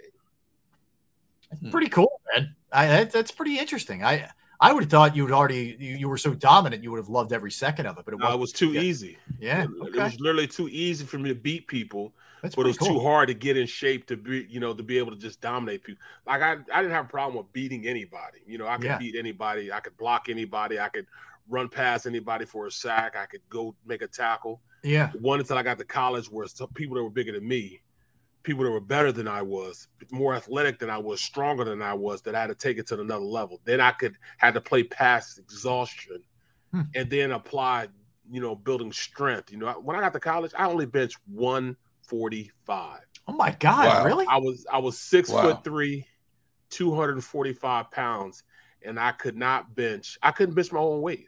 I, I, I Wow. only bench one only bench one forty five, bro. One forty five. I can What, now, when you by the time you left there, what what were you what were you benching around? right around 420, 425. Whoa. You know, uh, Man, uh, squatting about 600, 650. Oh my god. Those White Castle burgers gave you extra strength, didn't it? they would probably keep me from getting straight because it was three hots in the cot that made me stronger and bigger. I went from 245 to to to to 370. I mean, uh, 245 to 270 in um in six seven months. Oh my Wow. god. So did the kid when you got there, did the conditioning coach just just go nuts on you? I mean, Yeah, basically, J- yeah. Jerry Palmieri kicked my butt and make it so bad. He, you know, not make it so bad, make it so good. He was a God fearing man, so it wasn't any cussing or anything. Yeah. You know, it was like, "Get your butt going." And he had a real high voice. he was a big dude. Let's go. Get your hiney in, in motion. That's, that's yeah. just Get your hiney motion. Oh, okay. I'm gonna kick your butt today, Brooksy. I'm bringing God. Bro, he's gonna help me kick your butt today. I'm like, come on, Jerry. But Jerry had me, you know, he, he got me going because I went from bench, like I said, one 145. And by the time I got to spring football, and I didn't even know anything about spring ball. When I got to spring football, I was benching about 315. Damn. Um, I was squatting around 450, you know, and I could power clean right around 250. So it's like I I I, I redshirted that year, and all I had was you know three hots and cot practice. Didn't play in any games. Got to that next year, and uh, they penciled me in as a starter. And I also went in as a I went in as a defensive end. They flipped me over when I first got to um, college because I wasn't weak enough. I was too weak to play, and they needed a defensive end to play, and I Oh, wasn't wow. ready to play. So they moved me to offense because I had good feet. And when I got to, you know, I played tight end and, and um and um tight end and and uh and defensive end in high school. You didn't play offensive line in high school? Not really, no. Oh my god. So I didn't know any of this. This is great. So then I get to, you know, I get to school and I didn't want to really play. I, the only reason I played because Mama Brooks, uh, you- you're not gonna be out all night. You're not gonna let them street lights beat you home. Either you're Yeah. gonna go to practice or you have your butt in the house. And that's what it was, man. So I played. I wanted to be a basketball player too. You know what I'm saying? I always felt though if I got too strong, they wouldn't let me- let me play basketball. You know what I mean? So, that was part of your your motive for not Yeah. yeah The only reason I went to Kansas State because they let me play basketball and football. Well, they let me play one year. One Okay. year. So They you know, they duped him. Oh yeah, Yeah. come on, you can play basketball. Oh, right, yeah. right, right. Well, What would know, it have been had it had it not been Kansas State? Wh- wh- where- Uh, I could have went anywhere. You know, I went to Penn State. no, know. I, I yeah, I know you had visits. Was there any one that Um, you? yeah, I actually wanted to go to like Florida State. Okay. Because I want to. Yeah. You know what Yeah. I'm saying? I want to see all that. Chop. You Yeah. wanted to go I, uh, see the scenery in Florida. Well, all right. So we got we got a quick request from Joey B. He says, uh, "Can Barrett tell the story about Coach Snyder and the car ride back, where where you almost left Oh man. the bus?" Yeah. No, that, he, I mean that was crazy. I mean, I, it was. What year were you? Were you a a redshirt freshman that year, or was it? Yeah, freshman? redshirt. That was my. That's when I first got to camp. That's when I first got to playing football. I, Okay. I mean, I um I get there and you know I, there's nobody there. There's nobody. There's no kids there. It's just the football team that's there. Right. You know, so we're practicing. We're there three three weeks before everybody else. And we're having two a days. Some days we'll have three a days. And after about two and a half weeks, it, I'm like, man, I'm going home, man. So I call my mom, mom. I call her collect, mom. You gotta give me some money to, you know, I gotta get out of here. She's like, nope, you stay in your butt right there. I call my dad. Right. He like, no, boy, you stay in there. They give you free shoes. You better get on back in and, and, and practice some more. so I couldn't go home. I called my uncle. He sent me money, and I, I I bought a Greyhound ticket, and I packed my junk up, and I went on the Greyhound bus, and I left. So I'm on Greyhound, and it's like probably 5:30 in the morning. We're going towards Topeka. Now Topeka is about an hour, 45 minutes to an hour away from uh from from uh Manhattan, Manhattan. Kansas. Yep. But he pulls us over, and we're in the middle of nowhere. So did you have any idea that, that Snyder was kind of chasing you down? Absolutely not. All right. so I the bus was- stops, and you're like, "What? The, what is this?" everybody's looking around because it was just it was just starting to be daylight. You know what I'm saying? So they Okay. pull us, we're in the middle of nowhere. And you know, everybody's looking around like, what? And make so bad. It's it's a um, army base there, so there's Fort Riley people um, there, but there were also like prisoners that were going to Fort Leavenworth up by Kansas City. So there's Oh a bunch of prison prison guards there. So we're thinking like, all right, there's prison guards here. I mean, these prisoner uh, prisoners on this bus. Maybe there's somebody trying to break them out or something. Well, yeah, it was somebody trying to break a break break somebody out. It was breaking me out. Oh. Coach Snyder pulled over. So the guy knew who Coach Snyder was. Okay. The bus driver. The bus driver said, Hey, Coach Snyder, you know you can't pull the bus over like this. So you got my player on this bus. He gets on the bus and he starts cussing me out. Barrett, get your ass off this bus right now. Get off this bus. I'm looking like, I said, Coach, of course you know that I don't play for you anymore. Er, and Right. dude, you know, we're talking about a little bitty white dude, old dude. He's, he's he's poking me in my chest and everything in front of everybody, embarrassing me, everything. Get off this bus. I told your parents I was gonna take you and make you a man. Get off this bus.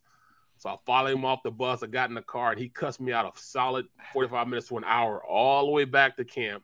Oh Uh, my goodness. I get there. He doesn't even let me pass go. He leaves the- my clothes and everything in the car. he takes me outside, have me put some shorts and stuff on, and I go run until practice. And then we practice. And then I got through practice. I ran again. He didn't even let me eat, bro.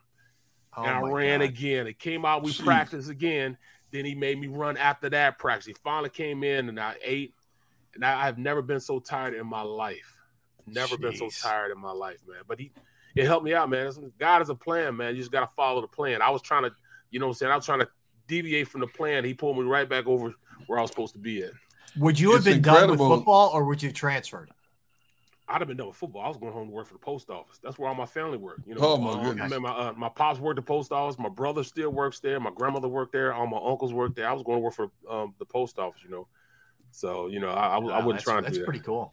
Yeah, It's amazing after that, you didn't quit football even more so. After that kind of abuse, which you couldn't get away with nowadays. right, right, right. yeah, right. Jeez. Forget it now. Yeah, And no I chance. Gotta hit that transfer portal. I'm out of here, coach. Wow. Yeah, right. It's true. Well, how about you, Gunner? What, what's what, what? Why do you love the game? I look at football, uh, to me, it's the ultimate gladiator sport. And, and it gives us, the fan, a chance to be a gladiator once a week, to release all of our frustrations at work, home life, Yep. to get out and yell and scream like kids, to put on a jersey and to live the moment with the guys that you're paying all this money to see. Uh, it's a bonding agent. Uh, you get together with friends in a parking lot and you go into the game together or you watch it at home. And it's also memory building. You know, you grow up and you watch football with your dad and your uncles and stuff like that. And you relive those memories. You know, I'm watching the Ice Bowl with my dad when I was a kid and watching Green Bay win the first ever back to back Super Bowls to set the tone for the NFL over versus the AFL. And you sit back and you remember all those memories. And you're right, unlike other sports which play every day or every other day, you get one time in a week, unless you play Sunday, Thursday, but you get one time in a week where you that that feeding frenzy builds up. and you take so much pride in your team, even when they stink. It's your team, Mm-hmm. and anybody else. It's like somebody talking about a family member. You ain't get, you're not getting away talking about my family member. It's city versus city. To me, it's like the movie Braveheart, freedom.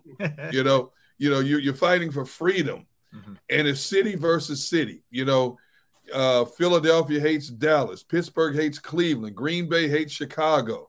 You know, the Rams hate the Chargers and the 49ers, and so on and so forth. Um, and, and, and I just think that through the years, when, when you think about when you go back and you look at the history of football, like Rob said earlier, football used to be an afterthought in the 40s and the 50s. But somewhere along the line, a string of individuals, men and women, found a way to market the game of pro football to make it the the ultimate sport on this planet to where it is today. It is a must-watch event. It's it's an event where you don't want people to tell you about it secondhand. You want to be able to see it so you can give your own perspective and and tell people where you were when you watched this game. And especially if your team gets to the Super Bowl. You know, you have the parties, you have the shows, you have the gala now. It has become more than just football has become more than just a sport. Mm-hmm. What the heck is that? Sorry. Hey, What what in the world is going on here? I don't know. We're good. Go ahead. That's the host. Yeah, yeah. Yeah, yeah. Foot, football has become more than just a sport. It has become a lifestyle. It has become a spectacle. It has become must see TV, you know. And kudos to the people who marketed this thing to the point now, even though we gripe, we will buy the so called NFL ticket on direct because we have to see our game, especially if we move from our home city and live across country. It is now panned out to where it is streaming. The word streaming is now a, a, an everyday word in our football vocabulary. It is branched out to networks like NFL Network and now to, to Prime and so on and so forth. And I just think the, the game itself makes you feel when your team win makes you feel special. You go to work happier that Monday. You know, you stand around the water cooler and you talk about man how your team smashed this team and looks like we got a chance to do great things this year. I think football is the ultimate emotional high and emotional low all rolled into one because every play is different, you know. Uh, hockey is similar, but football, because it's once a week, so you come down off that hockey low or high real quick because you have a game the next night. Football, you have to, if your team loses, you're seething for five or six days until your team gets back on that, that horse again. If your team wins, you're beating your chest. Now, I think football, to a certain degree, fans have taken it a little too far uh, with fights in the stands uh, and things like that. And some people have been seriously hurt uh, behind the outcome of football games. But but the game itself, and it's and it's the one few venues where you can put racial tensions aside and come together for the common cause of that group of guys wearing your jersey, going out there and and, and defeating an opponent.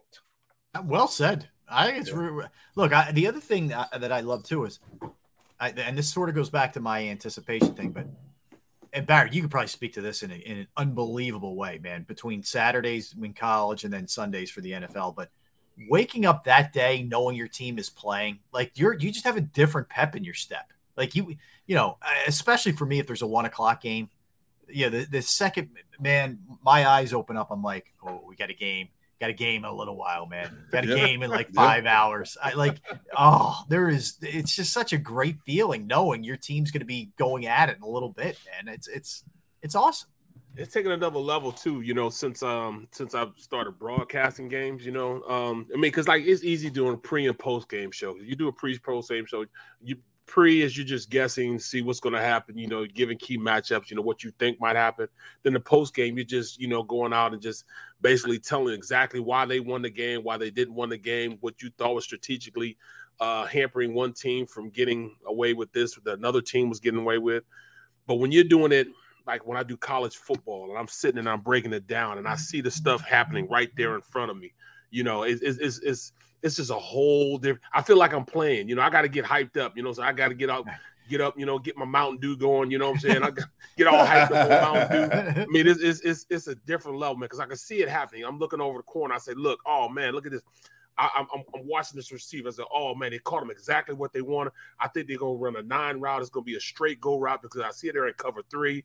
But I think that quarterback is just good enough that he can stay with him man to man and then he comes over and he runs a crossing route instead. You know, I see it happening from me, and I didn't. I'm breaking down exactly what happened and looking at the offensive line, the defensive line, that matchup, and they ran an MEB blitz over there. They slid the protection. That running back supposed to get that Sam Will linebacker, but he doesn't get him. So he since he doesn't get him, it tells the quarterback he has a run out of.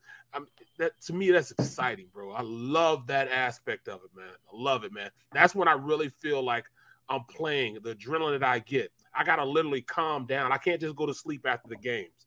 You know what I mean? So that's the closest rush that you get to your playing days. No question. I mean, it's, it's it's right there. It's I mean, it's right there. It just I don't know how the physical demand of being out there playing and this mm-hmm. guy, you know, you know this guy right in front of you is trying to take food out of your kid's mouth.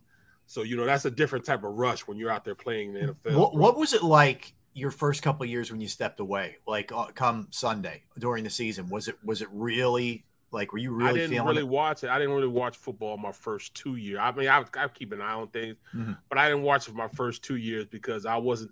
I to be literally, um, I, I, I thought, all right, now I'm just a, a regular individual again. You know, not to say I wasn't, you know, when I was playing, but you know, you kind of think like that. You know, um, I was just a guy. You know, saying I'm no longer an NFL football player, which defined me for 12 years of my life. Right. I wasn't that guy anymore. So I didn't really watch that much. I went back to school uh, and uh, got an MBA in healthcare administration and um, started working for my wife for about six months. And like, I gotta get the hell out of here. I'm going somewhere else.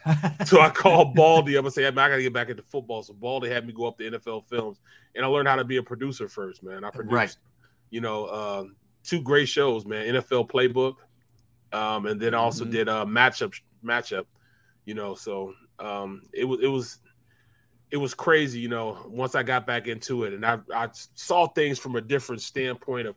I was a content producer, so I could break down exactly what teams were doing. I got a chance to have that clicker, and I'm watching film like I watched in NFL, but I'm watching all aspects of it. I'm watching pass plays, I'm watching the you know defense, how they're trying to stop route combinations, and then I'm watching um, you know how how the, the matchup is with the, the tight end and where he fits in as far as seam routes and all. It was just, you know, I really learned that aspect from it. And from there, that's when things started to really blow up, you know, because I couldn't talk on TV at all at first. I mean, was the worst time I, I had was trying to talk on TV and, and do that stuff. I was like, no, I'm not, I'm not built for this at all. Mm-hmm. Not at all. I can remember when Sterling tried to do it. Remember we told talking with Sterling. Yeah, oh, Sterling uh, yeah. Sharpe we had on uh, a few weeks ago. Yeah. Yeah. So he, so he said, "All right, you gonna break this down, right?" And you know, so we're doing.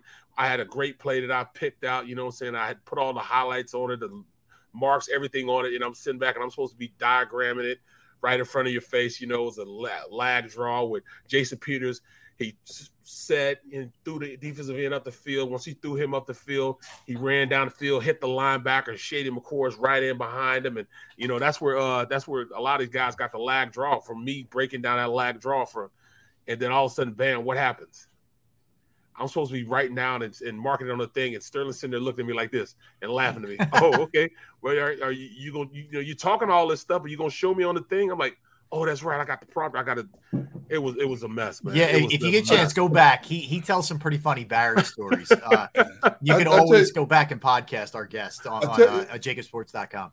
I'll tell you what always fascinated me in all my years of covering the game. How many football players have told me that while they were playing the game, they didn't watch the game when they had an off day. They yep. got away from the game. They spent right. so much time from sun up to sundown practicing a game mending their bodies, playing the game, watching film, that when they had their rare time off, they would get away. They would spend it with family. They would go shopping with a girlfriend or a wife, taking care of the kids. They did anything but watch football. They would always say, I don't need to watch the game. I'll see the film soon enough. You know, and I find it fascinating that those that play the game are not necessarily consumed by the game. Yeah, right. and they didn't always grow up huge fans of the game either. Right. Like, we always think right. they they were like like Derrick, you and I kind of were just like diehards yeah. from from yeah, birth. But sure. not the case for for a lot of guys. Oh, no question. But plus, once you you know like uh, most guys will watch like Monday Night Football for for players is a big deal uh, because you know that's when or Sunday night football. That's when you know no other teams are playing. It's just that team is playing on on Monday night. So you usually watch that, you know, because everybody around is you know usually watching the game also. So nine times out of ten, you do watch the Monday night game, but the rest of them, you pay attention to, you know, people in your division. Right. You don't necessarily watch it because you're gonna watch a lot of film. You know, Yeah. leading. You're up aware it. of what they're doing, but you're not Right. necessarily looking at every play You of the sit game. down, you're, you're going over like it's not like when you watch film when you're getting ready for a game, you take four four or five games, and you watch four or five games of your opponent, Hmm. And you watch it and you watch it and watch it and watch it, put it in another tape, watch it and watch it and watch it and watch it, put it in, the, and you just watch it hours and hours of film. You know what does this guy like to do? What's his favorite move? What does he rely on the most? Uh, what's what's what's his most comfort? Um, what's his most comfortable pass rush that you know he always thinks that he can beat somebody with? And you- Mhm. all right, what is his tendency on third down? What does he like to do? All right, on on on ET stunts, you know, what is that three technique doing to you know give, kind of give me a little tip of what they're doing? Or is that safety? Is he walking over a little bit before so I can see what's going on? So maybe this end is going to try to crash down because that safety is going to go out and, and um and replace him. You know, those are things you just watch so much film, man, that it, it becomes it almost becomes second nature to you. You see stuff happening. It's almost like deja vu because you saw it happen so many times on film Mhm. that you see it and you just read and react because you've seen it before so many times. It looks exactly the same. I promise you, a lot of times it's like deja vu. Oh, here he comes with this spin move. I see it. I got to lock it down, you know. Or, all right, here it comes. There's a blitz right here. I've seen this blitz before. I've seen it a thousand times because they get comfortable doing what they do first, um, better also. Then you got them looking film at you on you. So I love that aspect of the game, just the cat and mouse of, of, of watching film. Very cool, man. Very Mm. cool. All right, so what we'll do is we're gonna we're gonna step aside real quick and have Jeremiah Trotter join us when we get back. A little later, we'll dive into that five that five most improved from uh, from CBS Sports. We'll do that a little bit later. But let's get a timeout. Let's come back. We'll talk to Jeremiah Trotter, Derrick Gunn, Barrett Brooks, Rob Ellis. We are Sports Take, JAKIB Sports YouTube Network.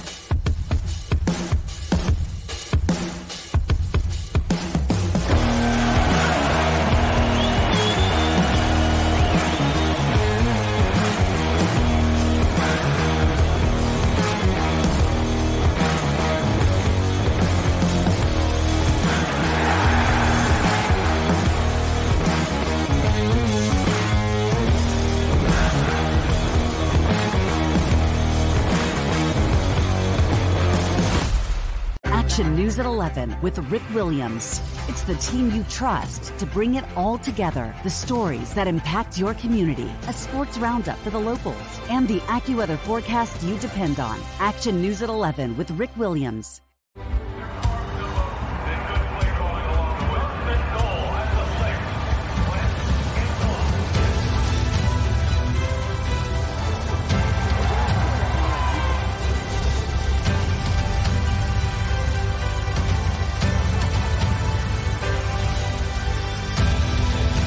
Field of life, First Trust Bank is there for you Champions on three. One, two, three. because Philadelphia dreams deserve a Philadelphia bank. Go for the pulls and the pools. Go for the oohs and the ahs. Go for the bubbles and the bubbly. Go for the story and the stories. Go for the win. Go to Ocean Casino Resort. Book your trip at theoceanac.com. The following is a real testimonial from the father of a young injured victim. I didn't think she was going to make it. Major Perry's daughter was the victim of a horrific accident caused by someone else's negligence. If you don't find the right counselor, law firm that you're looking for, you will get lost in the wilderness. Badly injured? Call the Fritz and Bianculli Law Firm at 215-458-2222 and find out why they say, we got this.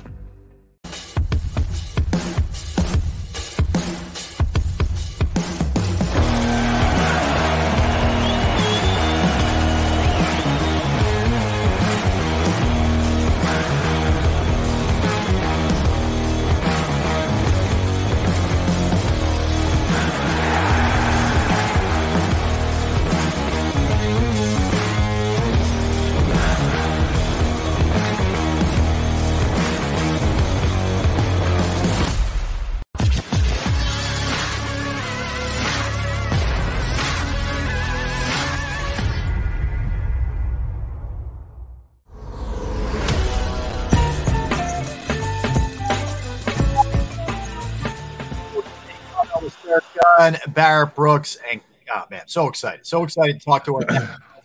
Trot and I used to hang out back in the day doing a little radio. uh, There he is. Years ago. Oh. But the one and only, the man himself, three stints with the Birds starting in 1998, was a teammate of Barrett Brooks for a little short period of time there as well. Four time Pro Bowler, first team All NFL in 2000. The Axeman himself, Jeremiah Trotter. What up, Trot? What's up, fellas? How y'all doing? Try what's the deal, Good to see babe? you, man. Yeah, that's man. a good. That's a good looking group right here, man. You're a liar. right. You're a good liar, That's Trot. right. Oh, I oh don't my I don't know if God. I did gone though. Hey, Hey, come on, come on, hey, man. look, he's got to speak the truth. He's got to speak the truth. I knew he had to get that shot in sooner or later. I You thought, he I thought I was. was be able to slide under the radar before he got me. Yeah, he got it out of the way early. You, you knew it was Right. Oh my go. goodness. Yeah. Oh man. So, Trot, good, good to catch up with you, man. Um, yeah, man. So much ground to cover. First off, I always like to do this with our guests that played with Barrett.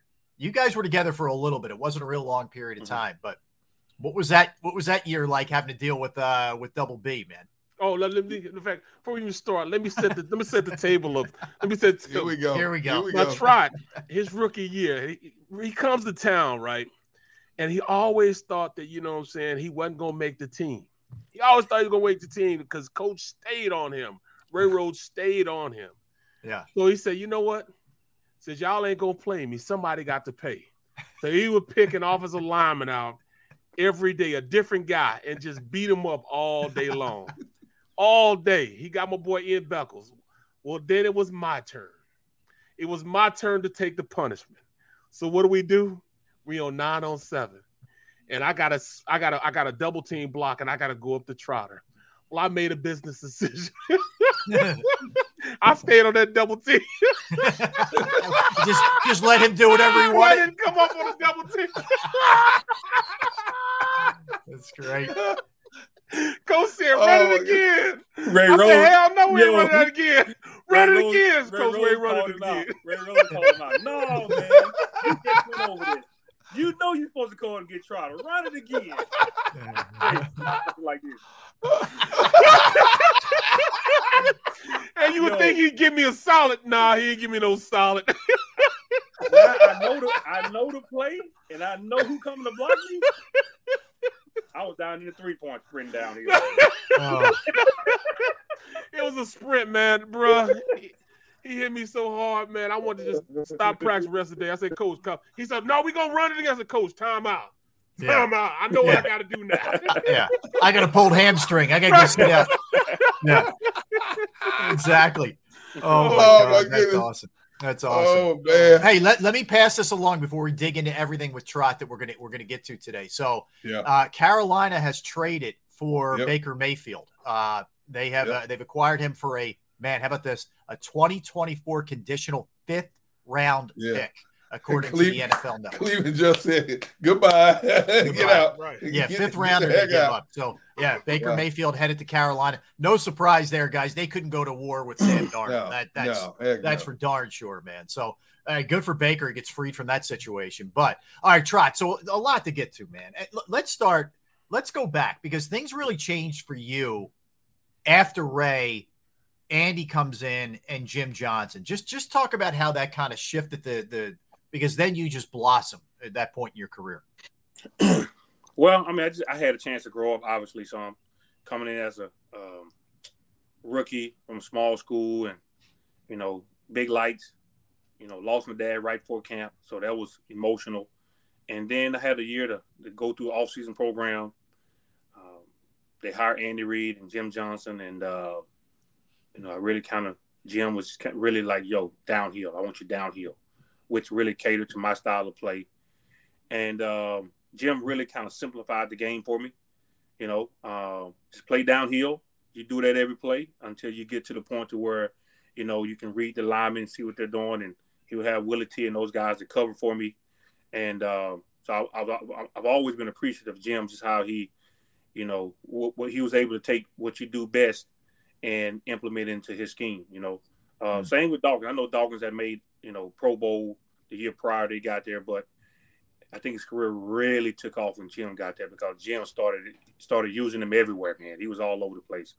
You know, so uh, you know, um, that was a big turnaround for me. And I went through training camp battling Barry Gardner for the starting job, and um, just kind of worked hard, man, and never looked back. Trot, were you always this downhill thumper, even when you came out of com- co- uh, college, or was that something that Jim Johnson developed in you?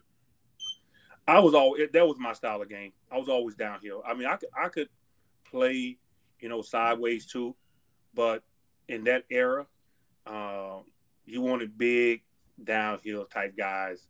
You know, unless you played in the Ravens defense where they was more, you know, protect the middle linebacker, let him run. But in Jim's defense, it was, yo, linebackers got to fend for themselves, you know. and I was I was cool with that. You know, I was cool with that, man. And uh, fortunately, I was given the body type where I could take the punishment and, and try to dish out a little bit myself. So, and I, I enjoyed taking on linemen and then coming off and make the play. Mm. I think um, old linemen respected me more because I was able to do that versus just running around, you know. So, mm. um, you know, I took pride into, I took pride coming downhill because them big linemen, man, you know, they think they tough, man. Them guys, they, you know, they bigger than everybody else, you know. Yeah, they, soften them up. Uh-huh. Yeah, man, you know, you know. I just had sometimes I gotta let them know you in for the long haul. hey, hey, so hey, Jimmy had this scheme. Uh, late and great Jimmy Johnson had this scheme where they would line trot up, and we'd have two three techniques. They have two three techniques, and they'll put trot right over the center. Two and, and a half yards. I don't know how you would do it, but you always went opposite of what we and you would step, you would automatically step and know which way we were sliding the line. I don't know how you did that, man. We try to get a beat on it. We never could get a beat on how you set that up, man. But every time we thought we were sliding to you, you go away from the slide, man, and end up one on one a running back, man. What exactly did he? What what sense did you get on how you knew where to go and how to go get there? Man, you know what? I, I just I played at two and a half yards, and fortunately, the center is typically uh, the the um, not the best blocker on the offensive line. Right. He's typically the smaller guy, athletic guy. So it was easier taking on the center most plays. And just working every day, I would go out early. Jim and I would work one-on-one drills, uh, getting a quick read with the linemen, the guards, because I really didn't have to read the tackles. It was really just guard to guard, center to backfield. And you know, once I was able to get, get my hands on them, get come out of my hips, you know, and then I can kind of control them because the defense was designed for everything to get turned back to me. So if I whoop the center, and I was pretty much free to make the play.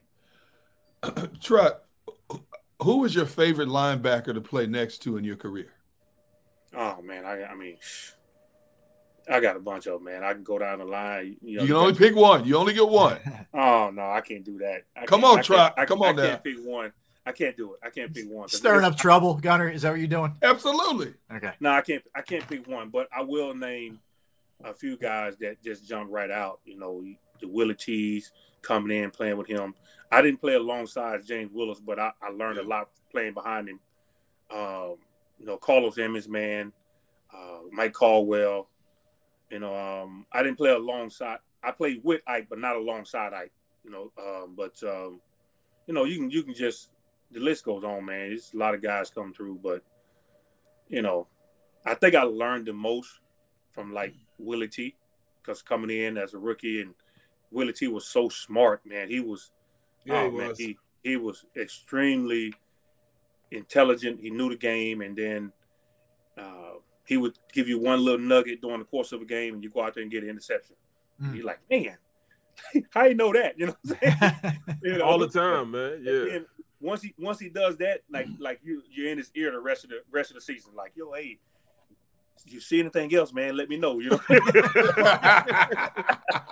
yeah, he used to make me mad, man, because you know we'd be in practice and um, and I wouldn't even be looking at him, and he'd know, Barry, you come on over out to block me. Don't come out here. I mean, I'm not gonna be here when you get. I'm like, how does he know I'm going to block him?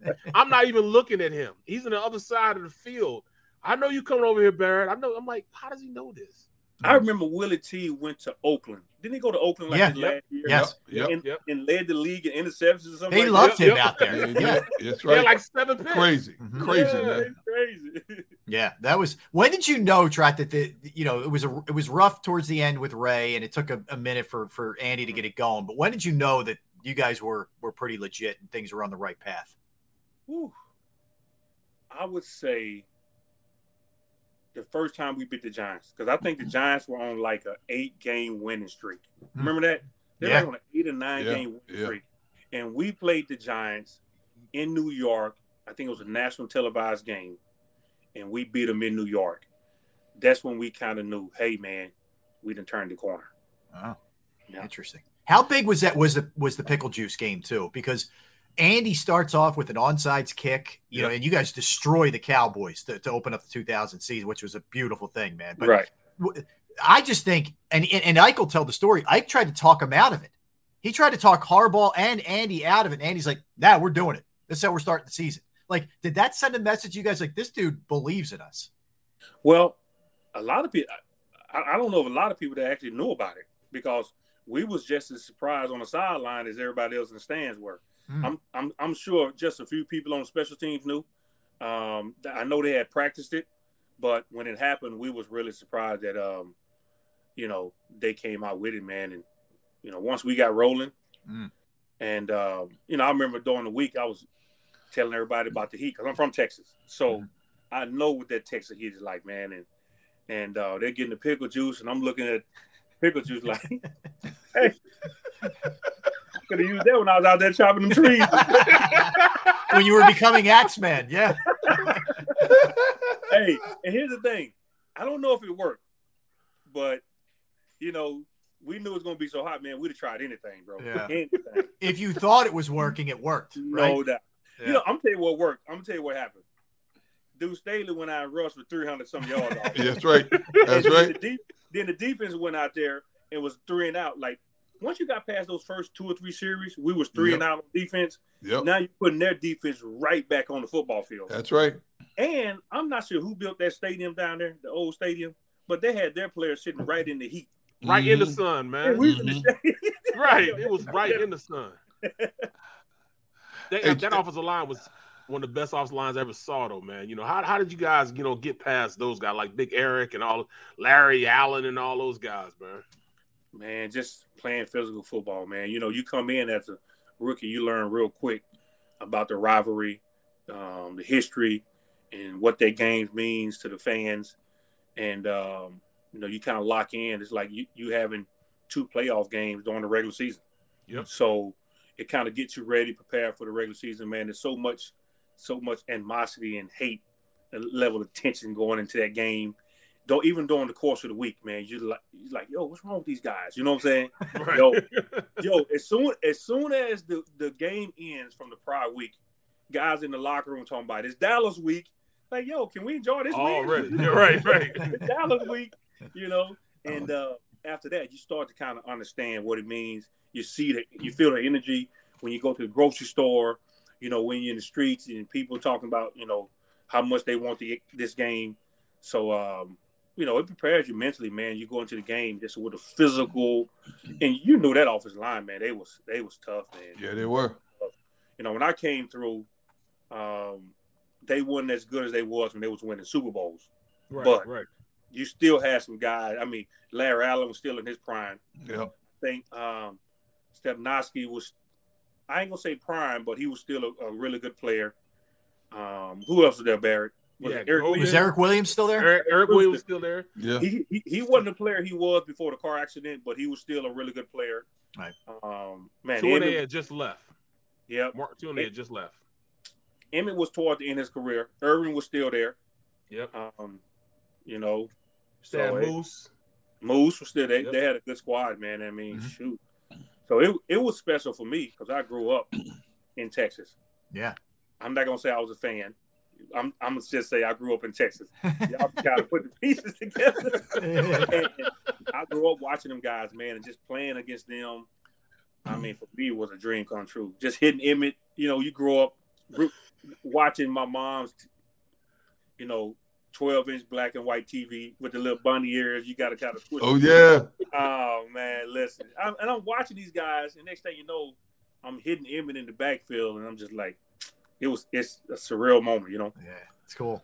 Hey, hey, hey, Trot. You know, I was sitting out there, there with you guys in May at the Penn Oaks for the Dawkins uh, Foundation Uh-huh. Golf Tournament. Right. And we just sitting out there yucking it up and just talking about old times. And I'm saying to myself, as I listen to you guys talk, I'm looking to my right and to my left and in front of me. You're sitting across from me. And I'm thinking, with how in the world did all this talent not win something, man? You guys were loaded on both Well, sides we- of the ball. We won some. We just didn't win the big one. That's what I mean. I mean, how in the world did the big? I mean, not just one chance at it, but multiple chances at it. You guys were so loaded on talent. Do- you still do you still think about those moments? Yeah, man, especially the Super Bowl. It took me it took me four or five years to even watch the Super Bowl. You oh, know, Wow. it was it, yeah, it was a hurt piece, man, just to get there and and not just to get there, but knowing you had the team to win it. You know, Yes. um, you know, you're gonna always feel like you left left something out there, but uh, you know, fortunately they, they came back a few years back and got a and got one for the city. Because for me, it wasn't so much for me. I just felt so strongly that the city really deserved, you know, to get that get that monkey off their back and shut some of these these other team fans up. You know. Yeah. Amen. Well, I, I, I, I got to ask you, Trot. So, did, where did you were you at the game? Where did you watch it when the Eagles did win it when they beat the Patriots? I wasn't gonna go to the game. Okay. right?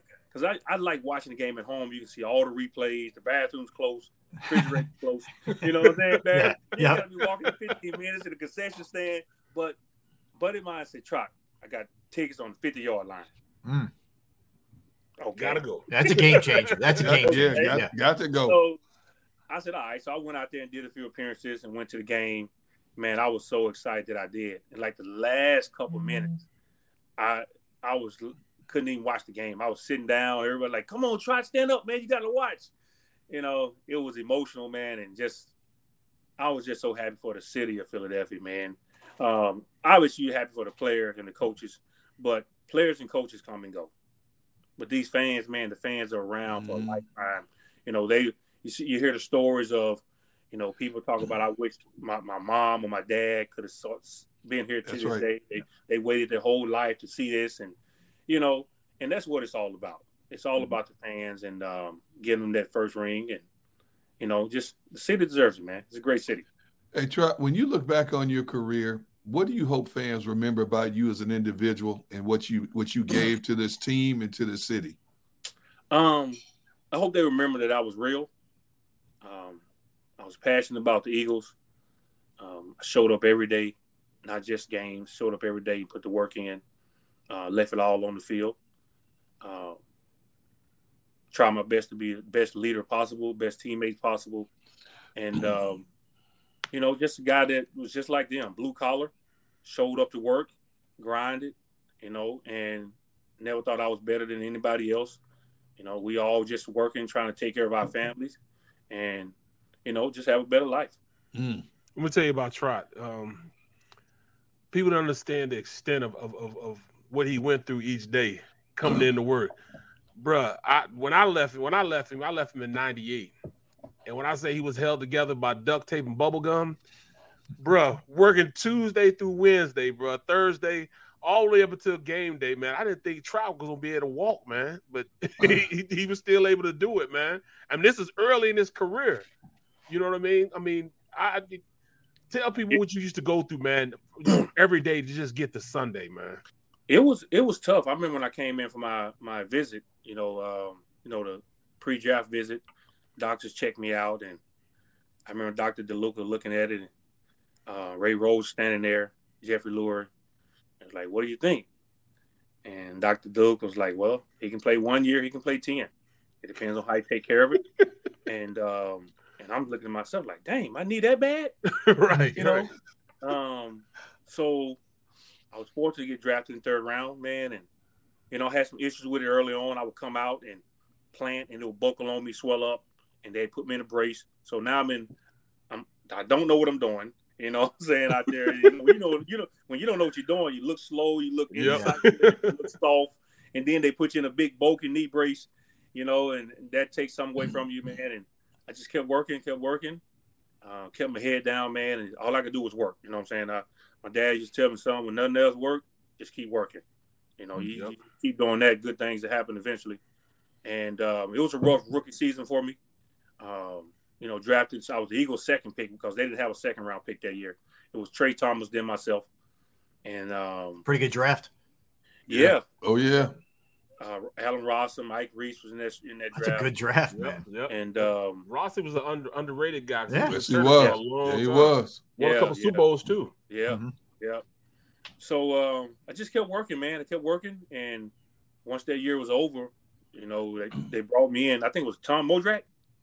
Yeah. Yep, Modrak, Modrak, that's right. They had the end of the season meetings, and he called me in the office and he said, "Hey, man, you know, just keep working. We're gonna get your knee right, and you're a big part of our plans around here." I was like, "Me?" Like, hey, you, you think I'm lying? I was like, "Me?" you're, you're a big part of our plans, you know. So I was like, all right. And that gave me a lot of motivation and, you know, just going into the off season, working hard.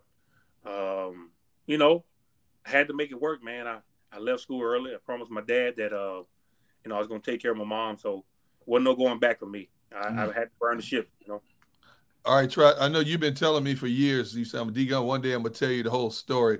Now, I know one side of the story. Look, he's looking now like, "What are you talking about?" Oh boy. There was a time when you were going through negotiations and you sat across from Andy Reid, and it got a little tense in there. Now, I know one side of the story on this show, Sports Take, is your opportunity to tell your side of the story. Let's just say we didn't get a deal worked out. Come on, man, give us something, man. Let, let's just say I got to work on my negotiation skills. hey, I ended up in Washington. That should tell you everything. Yeah, here's here's the follow up. How heated did it get, Trot? Because it, it got kind of crazy, Oh, right? it, got, it got heated. It got heated to the point Jim Johnson, Jim Johnson was like, "Hey, I ain't got nothing to do with contract. That's between y'all two. I'm out of here." Jim, John, Jim Johnson left Joe Banner there by himself. Like, Joe, Hey, is is it true that you almost went across the table? no, I, I would say it's true that I wanted to. But, you know, I, I, I, may have, I may have made him think I was going to go. oh my goodness! You know, man, you're young and uh, you really don't understand negotiations. But one, here's one thing I will say, and everybody knows. Um, Joe Banner rubbed a lot of people the wrong way. He did. Just just by his negotiation tactics. He did. You know, and I get if if you don't want to pay a guy something, just say, hey, this is all we can offer. That's it. But don't try to belittle the guy because everything you say to the agent is going to get back to the player. Yep. And there's a certain way you talk about people and to people that you consider the cornerstones of your franchise, the leaders of your franchise. These these guys that you're going to have to eventually that you want to play for you. So I just think there's a certain way you do business, and um, he didn't do business the right way. Mm-hmm. And um, I think eventually, it, eventually, and I think I know eventually caught up with him. Mm-hmm. And, and word goes around the league. We're we're a fraternity, ain't that right, Barry? Yep, exactly. We're a fraternity, man. Yeah. And if you don't treat a player right, it's gonna get out to other players. Yeah. Yeah. And if it comes down to two teams, and that player has has heard certain things about this GM and how they do business, he's gonna go to the other guy. You know. Mm. So I think eventually just caught up with him. And you know, I think later on when he left the Eagles, I think he kind of admitted that he wished that certain guys. I think he stated there were certain guys we wish we could have shown Yep. how much we appreciated them more.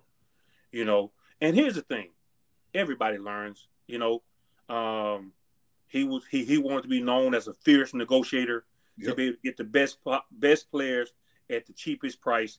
I get it; that was his job. But at the same time, it's the way you do business. You know, um, second time around, you know, when I came from Washington, went to the Super Bowl, we had the deal worked out. He told straight up, Trot, this is what we we can offer you. Um, you know, we love, we want you, and he left it up to me to make the decision. You know, Right. right so right. second time around, I, I think he um he did a good job of just hey keeping the business and didn't make it personal. things like Mhm. that. So we, like I said, we all learn. I learned because I didn't understand business. I just knew hey, I gave everything. I was green through and out, through and through, Green as and cucumber. understand that hey, there's two sides of the game. Yeah. Yeah. Right. Well, hey, man. Yeah, well, now sense. you know you got a little success, man. You know you're doing well off the field, man. You know, give us a little bit about you know your endeavors now. Man, just uh, you know, running the real estate business. You guys know about that, Mhm. condos and stuff, and and these boys trying to take care of these boys, man. You know, I got one in Clemson. He started now. Yeah. My my youngest is a senior. It's Yep. crazy how time is flying. So he he he committed to West Virginia. Yep. Yep. and yep. um, you know, just living life, man, enjoying retirement. You know, body's body getting feels like I'm getting beat up more and more every day, man. I don't know what's wrong. With me. They- Getting out them- of bed hurts. golf, golf is starting to be a physical game now, bro. I didn't used to be this hard. Right, right. oh my god. Hey, hey, Trot. When, when it came to your boys, how much did you push them to play the game, or did you take the approach? I'm here for you. If you want to know more, because I played the game at the highest level, I'm here for you. Or, uh, was it a combination of the two? They ain't have no choice. They was gonna play the game. they ain't have a choice. They was gonna play. No, but you know what? They love the game, even when they was little. They they love. Oh, yeah. yeah, yeah, But yeah. I'm the type of dad, you know, you some you got some parents to say, "Hey, I don't want to push him. Um, if he wants to play, fine. If he doesn't." And you know, I would never tell anybody how to raise their kid. But Right. I'm the type of father. If I see you have a gift, I'm gonna push you in that area. Yeah. You know, no matter what it is, it don't have to be sports. I'm gonna push you in that area.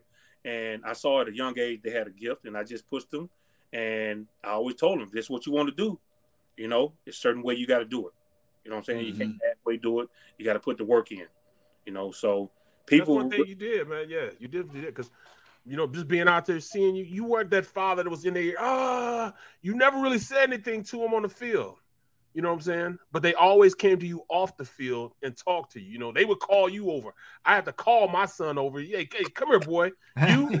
they come straight to you. They be coming asking you questions. You know what I'm saying? I saw that it was different. You know what I'm saying? As far as a father son football relationship that I seen with most parents, man. I, I commend you for that.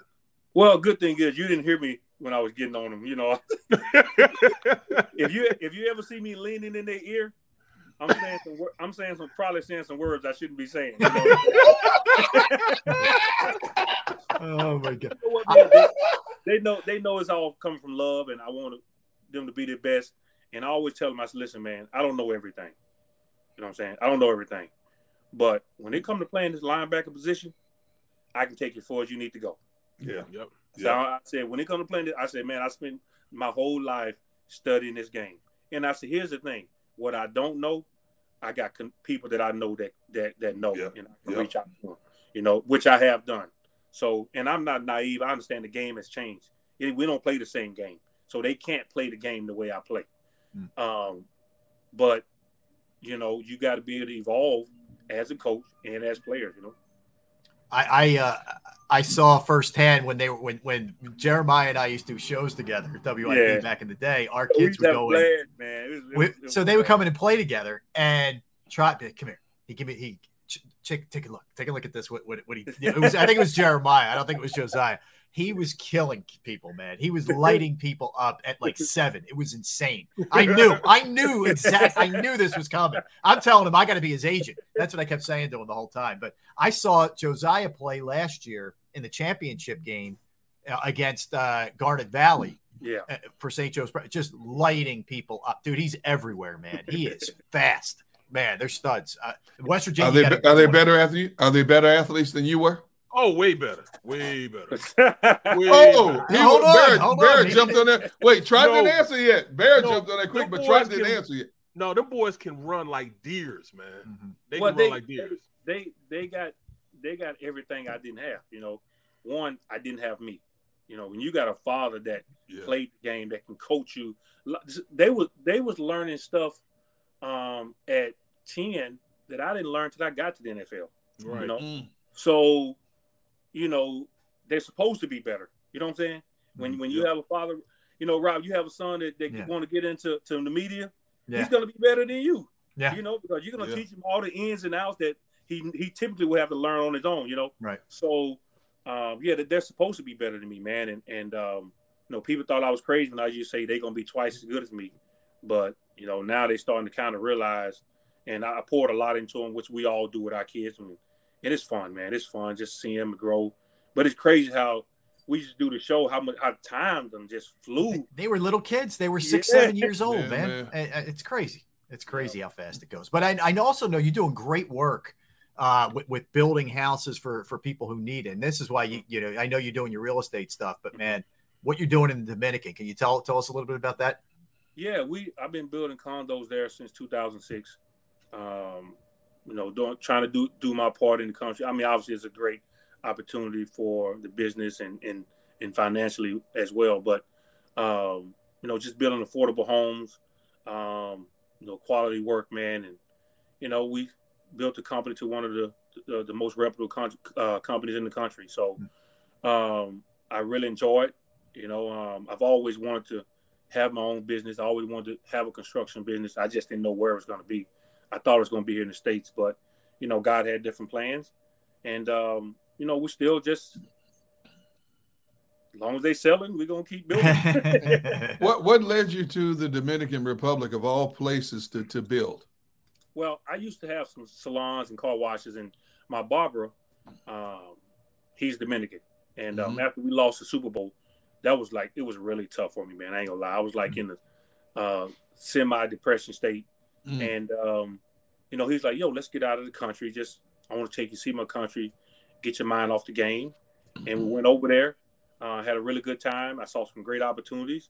Uh, there was a huge deficit uh, of homes in the country, and you know, I prayed about it. Uh, met with some guys, and and um, boom, bought a piece Mm. of bought. I bought a big big lot and started building. Mm. Trot, let, let me ask you uh, lastly for me uh, about the current Eagles. Um, Going into this season, we're not that far away now. What do you think about this group? They made a lot of moves in the offseason to, to upgrade. I like it, man. I like it. I really like the draft. Uh, and I like Big Boy. I like the linebacker. What's going to really help um, Nakobe is having those big guys in front of him because he he's a smaller guy, but th- they said he he has a very very high football IQ. Um, so he's really good at running and tackling, and he's going to be able to do a lot of that with them big guys in front of him. You know, I think I think Jalen Hurts takes a, another big step this year. I think he's gotten better every year. You know, and um, I think he's going to continue to get better.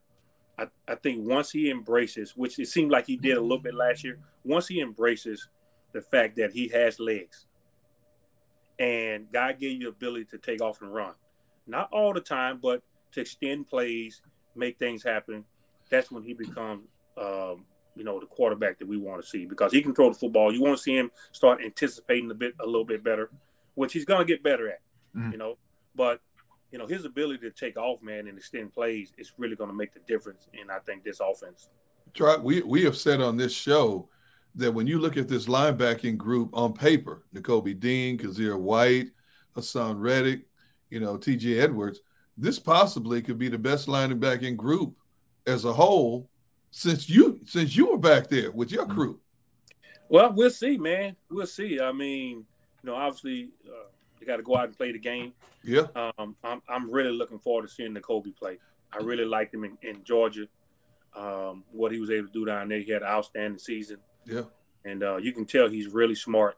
And in this game, man, you can if you're smart, man. You got them big dogs in front of you, you know, because I mean he got some monster. Absolute. I saw how big the, the rookie is. Yeah. next door, Big next, dude. uh, Man, oh man.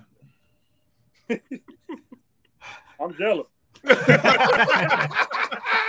Not many guys you you would look small next to, Trot, but you you kind of look look a little small next to this dude. I mean, the live the lineman couldn't find me.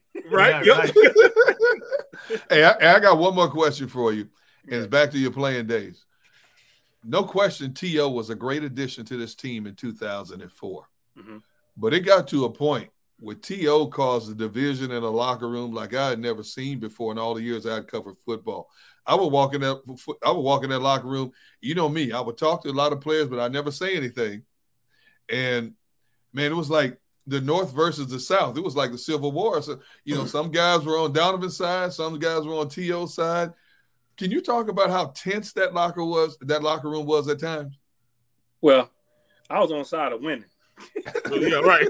what whatever it took to winning, you take the win, man. If, if that meant counseling, talking to these jokers, hey man, he really like you, man. I know he don't show it, but I'm telling you. He told me, bro. He told me he really like you. Then you go, to, then you go to the other side, man. Yo, man, he, he really got a lot of respect for you, bro. I think you know you you you you, you, you go back and tell all the good stuff. You leave out the bad stuff. Politics, baby. I'm, I'm sitting on the sideline and I'm seeing these guys work. I'm seeing them putting up numbers that that uh, as a combo that Eagles had never seen. Yeah. I mean, I think at one point um, they was leading. They was they was on pace to break a record or something for completions, and I think their games were made for each other. Hmm. And I'm and they're coming out. You know, that we had one of the top offenses in the league. You know, Mhm. and I'm looking at, as a defensive guy, you're loving this. You're like, shoot, man, they can go out and do this every week. You know, we're gonna be good. But you know, the wheels kind of came off. That's an understatement. Hey, we me and Dawkins, we tried to hold the ship together long. longer. Got the holding pieces on. Like, we used duct tape there. We, like, hey, we were scooping out the water. Hey, like man, the, the boat was flooding too fast. We couldn't- Wasn't enough buckets, man. Hey, the, more, the, more, the more holes we patch up, they were drilling more holes in the boat. Yeah. Oh know, man. it was it was uh I ain't gonna lie, it, it was a tense season, man. Like, you know, was really frustrating when you you're trying to focus on an opponent and you you gotta ask answer questions about your teammates and stuff like that. That part is frustrating. So, you know, it didn't work out, man. And and, and uh it could have been special just watching them guys play together for three or four more years. Man, you know, Never lie. Yeah. Woo. Yeah, well, Hey, try man, listen. It, bro. Really yeah, great hanging with Yeah, you, man. man. It was good to see you. Thank you for your time, man. Appreciate it, man. You guys enjoying the show, man. You guys doing an outstanding job. Thank you, man. You know we you know we gonna hit you up again during the season, so All right, no doubt. you ain't gonna let me rest till I hit you Look, back. hey, hey, what, hey, Tr- Try, what'd you what'd you say when we were out there at Penn Oaks?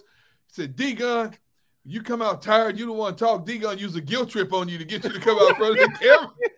man, like, hey, I'm a brother. You ain't gonna talk to the brother. All right, D Gunn, come on, man. you know what I'm saying? Yeah, you- hey, hey, Mind my brother's keeper. we supposed, we supposed to take it, take care of each other. Oh man. Hey, it worked. It worked, didn't it? It Yeah, worked. It worked. It worked. Oh god. Actually, actually, it didn't. I just felt bad for you. You're a mess, man. You a Yeah, mess. that's true. Good, man. Try be good, man. You're the best. Okay. Thank you. Take it Thank easy. you, dude. All right, you got it. There's uh, Jeremiah. He- he's awesome, man. He is Oh awesome. man. Oh, That all was right. good. Let, let's uh let's come back. Let's talk about this Baker Mayfield thing, guys. It's a it's a biggie, man. A lot of ripples through the NFL waters Yeah, there after this goes down. If you didn't hear, Baker Mayfield traded from the Browns to the Carolina Panthers. We'll get into the details of it and what it means for the NFC when we get back. Derrick Gunn, Barrett Brooks, Rob Ellis. We are Sports Take, JAKIB Sports YouTube Network.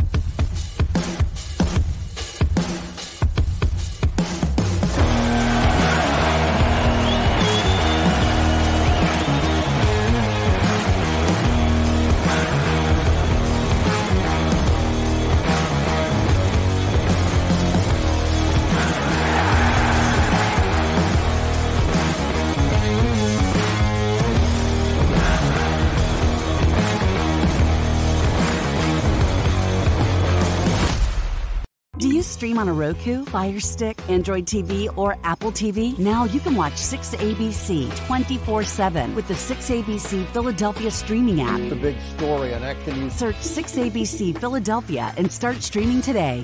All right, did you know I was the mommy slam dunk champion? Really? yes, really don't sound so surprised. Let's see it. Oh, you're ready. All right, here we go. Let's hear the crowd. So go to right, I go to left, fake a mom. Mama go up, mama. She did it. Again? You can't avoid gravity, but United Healthcare can help you avoid financial surprises by helping you compare costs and doctor quality ratings. United Healthcare. Uh huh. Go for the poles and the pools.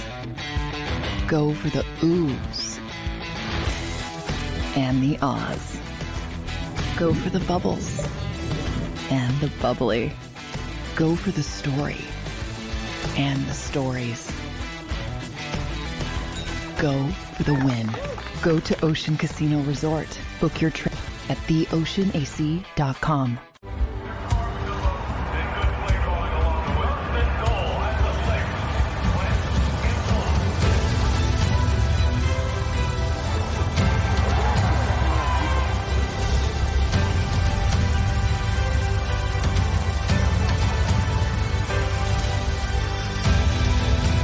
field of life, First Trust Bank is there for you Champions on three. One, two, three. because Philadelphia dreams deserve a Philadelphia bank.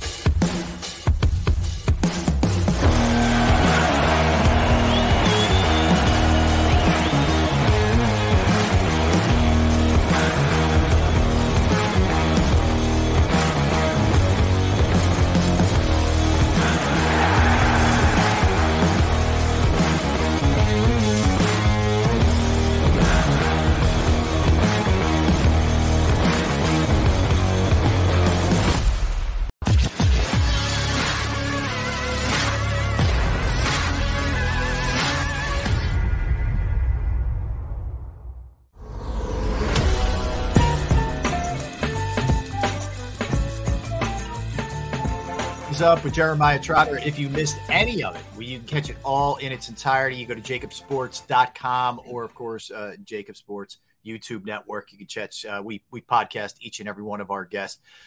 Uh, Derrick Gunn, Barrett Brooks, Rob Ellis. Good job, Derrick, uh, guilting Trotter into coming on the show. We appreciate your your I work. do what I do. I hear Gotta you, do man. what I do, man. I'm not Way to make it complaining.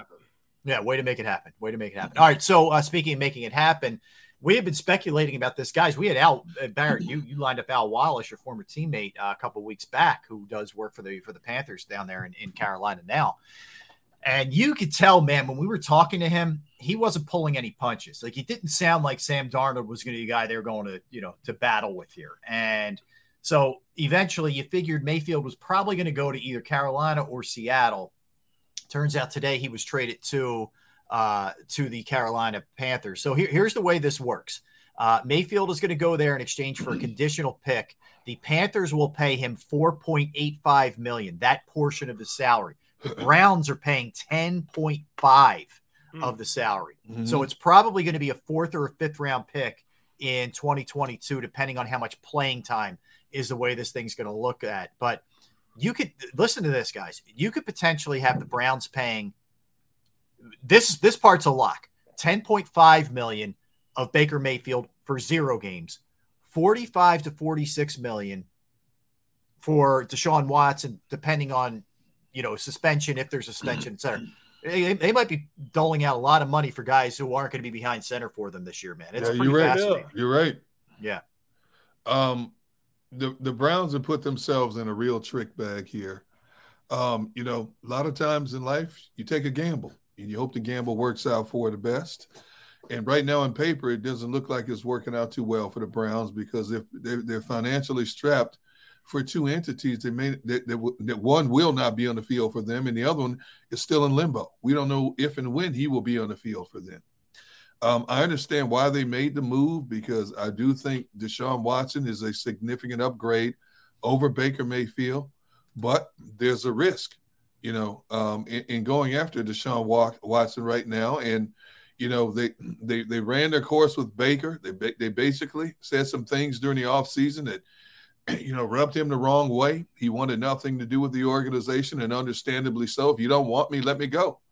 You know, um, and now as as I've said before, this was a Browns team that on paper potentially could upset the apple cart in the NFC in the AFC North, and now in their current situation, they could finish at the bottom of the division because of the being in limbo so much in terms of the quarterback situation. Yeah, uh, and, and you look, Carolina played this well. They waited it out, right? You know, eventually gave very little up, didn't have to pay a ton, and in my opinion, you get a massive upgrade from Sam Darnold. So uh, it, it makes a lot of sense, Yeah. man, what they ended up doing here. You know, and you get him, you get him in before camp, so you know at least you got a few weeks here where you can start getting acclimated with the playbook. They um they did a great job of you know saying playing the weight game. Um, he's gonna be in the camp and he's gonna be throwing the guys that uh you know virtually could be you know pretty good for him. I know they got Rashad Higgins from uh Cleveland. You know he was formerly a Cleveland Brown. Uh, they have DJ Moore, Robby Anderson. If he could stay healthy, you know he's always a deep threat. Um, if if if Christian McCaffrey, you know, stays healthy, this offense could be really really good Yeah, offense. good. You know, Chuba Hubbard, you know, really good running back also. Uh, their offensive line, you know, they got, you know, Taylor Moton. He's been there for a long time. They went out and got um um Ikem uh Ekwonu. yeah, round. NC State. Yep. Yeah, first round, probably the best tackle in the draft this year. Good pick. You know, so they got two solid, you know, bookends at the tackle position. Matt Rhule may have his offense. You know what I'm saying? They they might be able to go out there and, and play a little bit. So I- I'm I'm uh I'm anxious to see how they how they get Baker Mayfield um excuse me offensively on the same page. It's gonna be tough to start out. Yeah, I I mean, wanna this see- makes perfect sense for me, guys. If you're if you're Matt Rhule, you got nothing to lose. You, No, if, you, you're- if you're you're not in the playoffs this year, you're done. Yeah, your Yeah. tenure, your tenure is now tied to Baker Mayfield. Yeah. No question about it. Um, and he knows he's smart enough to know he's on the hot seat. And so this organization basically went out and got him what they think he needed to to expand his tenure there, hopefully. Because as Barrett said, you know, not just the offense, but that defense got some talent on it as well. Yep. You know, you look at, you know, Matt Ioannidis, Yetur Gross-Matos, Shaq Thompson, Cory Littleton. I mean, they've got some ball players on that defense. Jaycee Horn. That's you know, right. Wood- Ioannidis did. Last horn. Yeah. Uh, so they've got they've got talent. C.J. Henderson, don't forget about him. Mhm. You know, and so now it, it's on the coach. Okay, you know, it's it's it's like any team trying to make that move up now. Okay, we went out and we've helped you. It's on you now. You know, you, we got you with you. As long as Baker Mayfield stays healthy and we can stay relatively healthy, this is on you and your coaching staff now. Mhm. We were at a deficit before. We admit it. Sam Darnold wasn't that guy. Okay. Now we've gotten you a guy that's uh, more mobile, can win you big games, you know, is exciting, will bring fans to the stadium, put more money into the organization.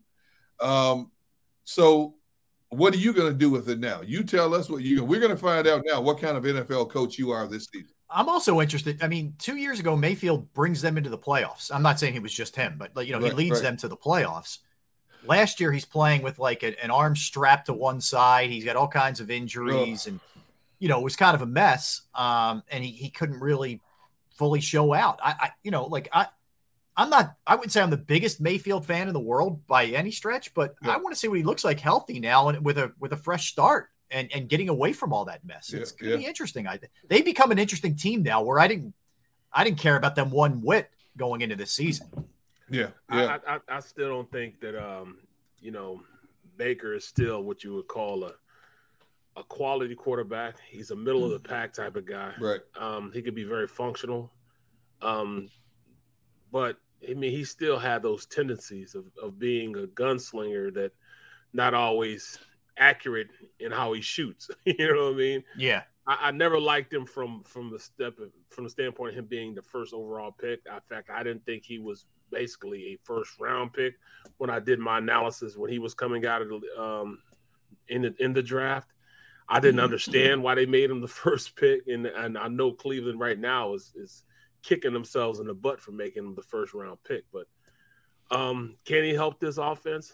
I believe he can, but I mean, I I'm I'm, I'm just not sold on Baker. You know, I'm just not sold on him. I can't say I'm sold either, but I, they got better. I I, think. th- I think position. he's I think he's an exciting player. Exciting in he can make plays and he can drive you nuts at the same time, all in one series. Yeah. Mhm. Um, he can make a throw that you would think that only Aaron Rodgers or Tom Brady would make, and then he'll throw the ball up there like he's straight out of college, a rookie out of college. Um, he's go- he's a gambler. He's going to gamble for for for better or for worse. He's going to gamble. You know, he's going to he's going to do some of the things you see Patrick Mahomes does. Doesn't do them as well Right. but he's going to do some of those things the underhanded flip, throwing across his body, flip it over his head, whatever he has to do. And sometimes they're a wild factor, and other times you want to take them out in the backyard and beat them, beat them with a broom. You know? oh, look- look at John Dickerson. Um, you might be a little accurate in that assessment, you know, what John Dickerson said, but I, I just don't, I don't like him, man. I mean, I don't, I don't like his style of play. Put it like that. I, I me too. Like Barrett, dude, here what worries me is everything Derrick just laid out, but he also puts his body in harm's way, and he's not the biggest guy in the world. Right, You know, right. you know, and that's one of the reasons why he's been he deals with some of the stuff he deals with. Um, but again, I get back to you're paying him next to nothing. You gave up, you know, like a fifth. I- conditional Carolina had, fifth. Yeah, Carolina had nothing to lose really. I, Nope. I'm, I'm okay with it from Carolina's standpoint. Just uh, you know, throwing a flyer out there and And taking a what shot. Robert Anderson said? Yeah. Remember Robert, Robert, he said no. He doesn't want Baker. No, he doesn't want Baker.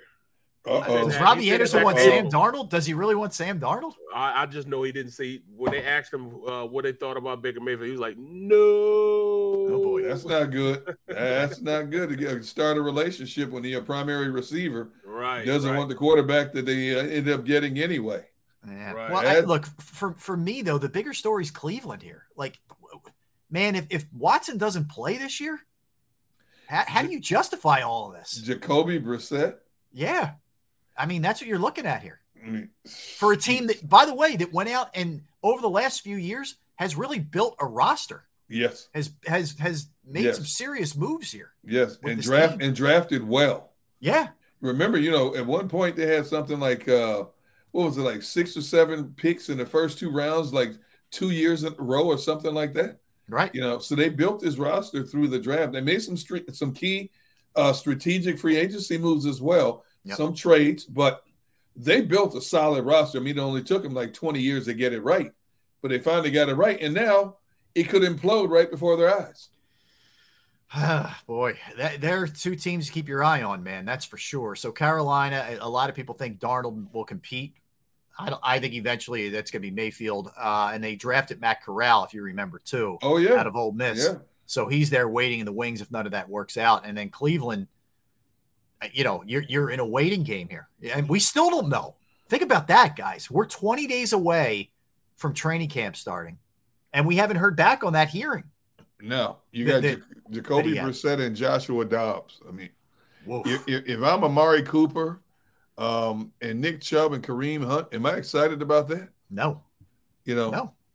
geez. No, nor should you be. But this is they had to know this going in. They had to know maybe they're just willing to bite the bullet if it's four or six games, Oh, and, then, and then figure it out. Yeah, it's tough. All I'm gonna say is this, man. Um, Cleveland knew what they were getting into, and they're willing to bite the bullet this year. No matter what happens, they're willing to bite the bullet this year. They know this.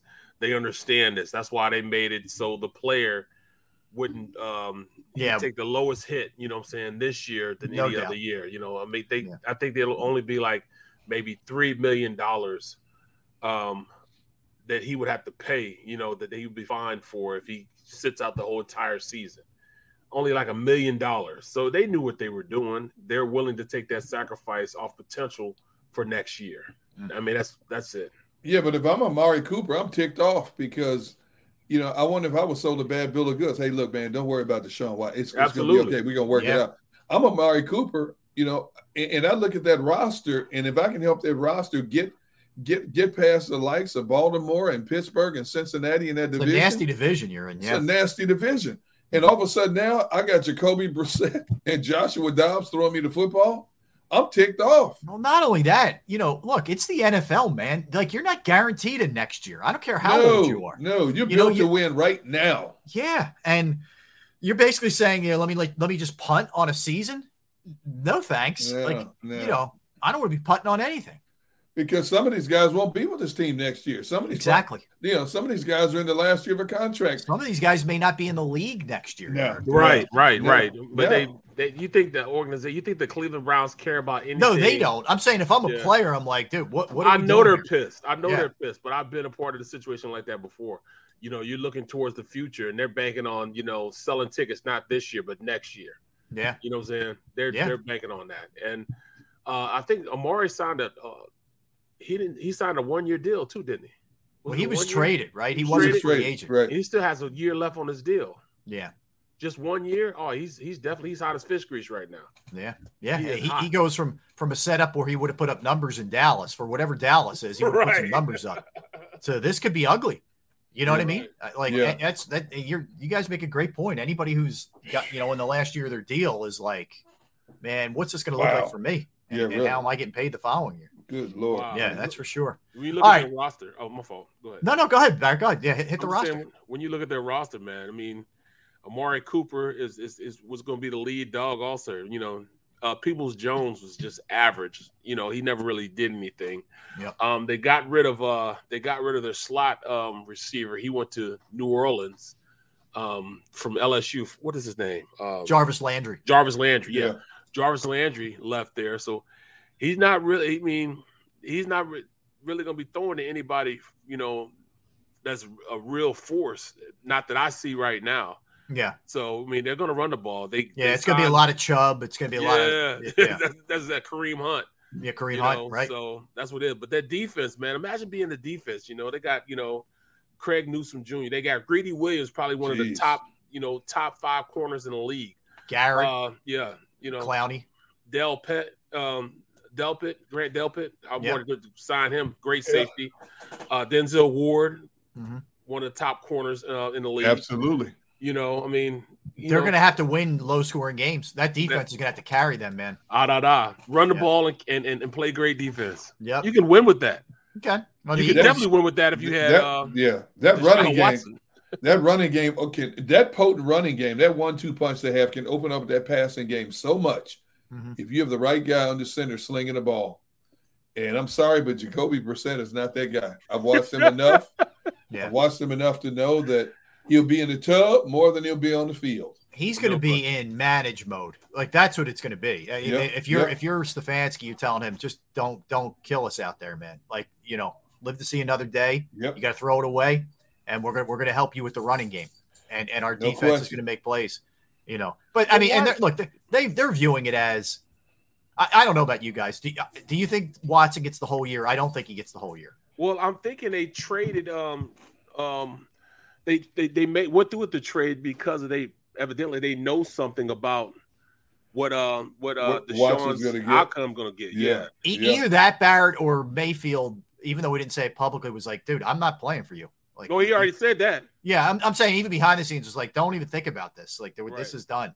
I, I- you're you- you're probably right on the first part of that. I maybe they maybe they know it's six games or eight games or it's going to be it's going to be eight and you get it knocked down to six or four. I, I don't know. It, it would seem to me, yeah, we, we have to be getting close to a decision, right? We You would have to. think. You have to be, yes. We're talking about campus in like three weeks, two weeks from now. So Yeah. why? I mean, why haven't they made a decision yet?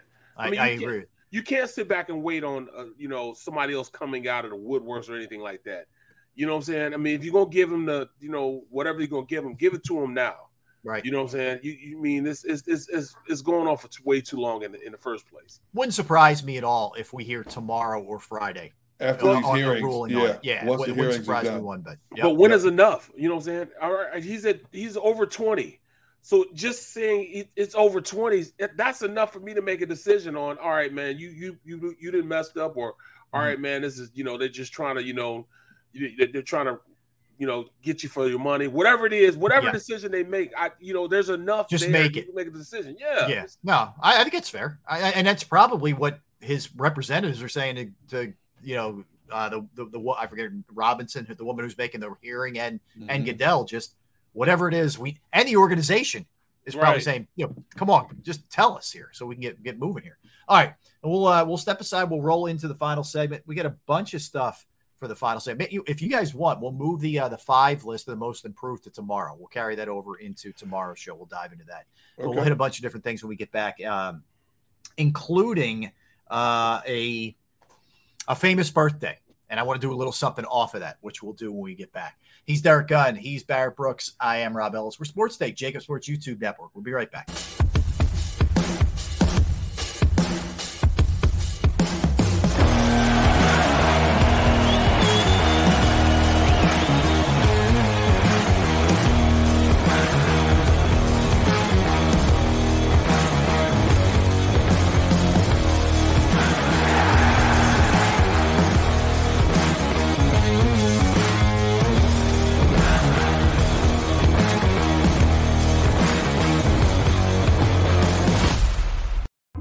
Stream on a Roku, Fire Stick, Android TV, or Apple TV? Now you can watch 6ABC 24 7 with the 6ABC Philadelphia streaming app. The big story on Action News. Search 6ABC Philadelphia and start streaming today. All right, did you know I was the mommy slam dunk champion? Really? yes, really don't sound so surprised. Let's see it. Oh, you're ready. All right, here we go. Let's hear the crowd. So go to right, go to left, fake a mom. Mama go up, up, up. She did it. Again? You can't avoid gravity, but United Healthcare can help you avoid financial surprises by helping you compare costs and doctor quality ratings. United Healthcare. Uh huh. Go for the poles and the pools. Go for the oohs and the ahs. Go for the bubbles and the bubbly. Go for the story and the stories. Go for the win. Go to Ocean Casino Resort. Book your trip at theoceanac.com.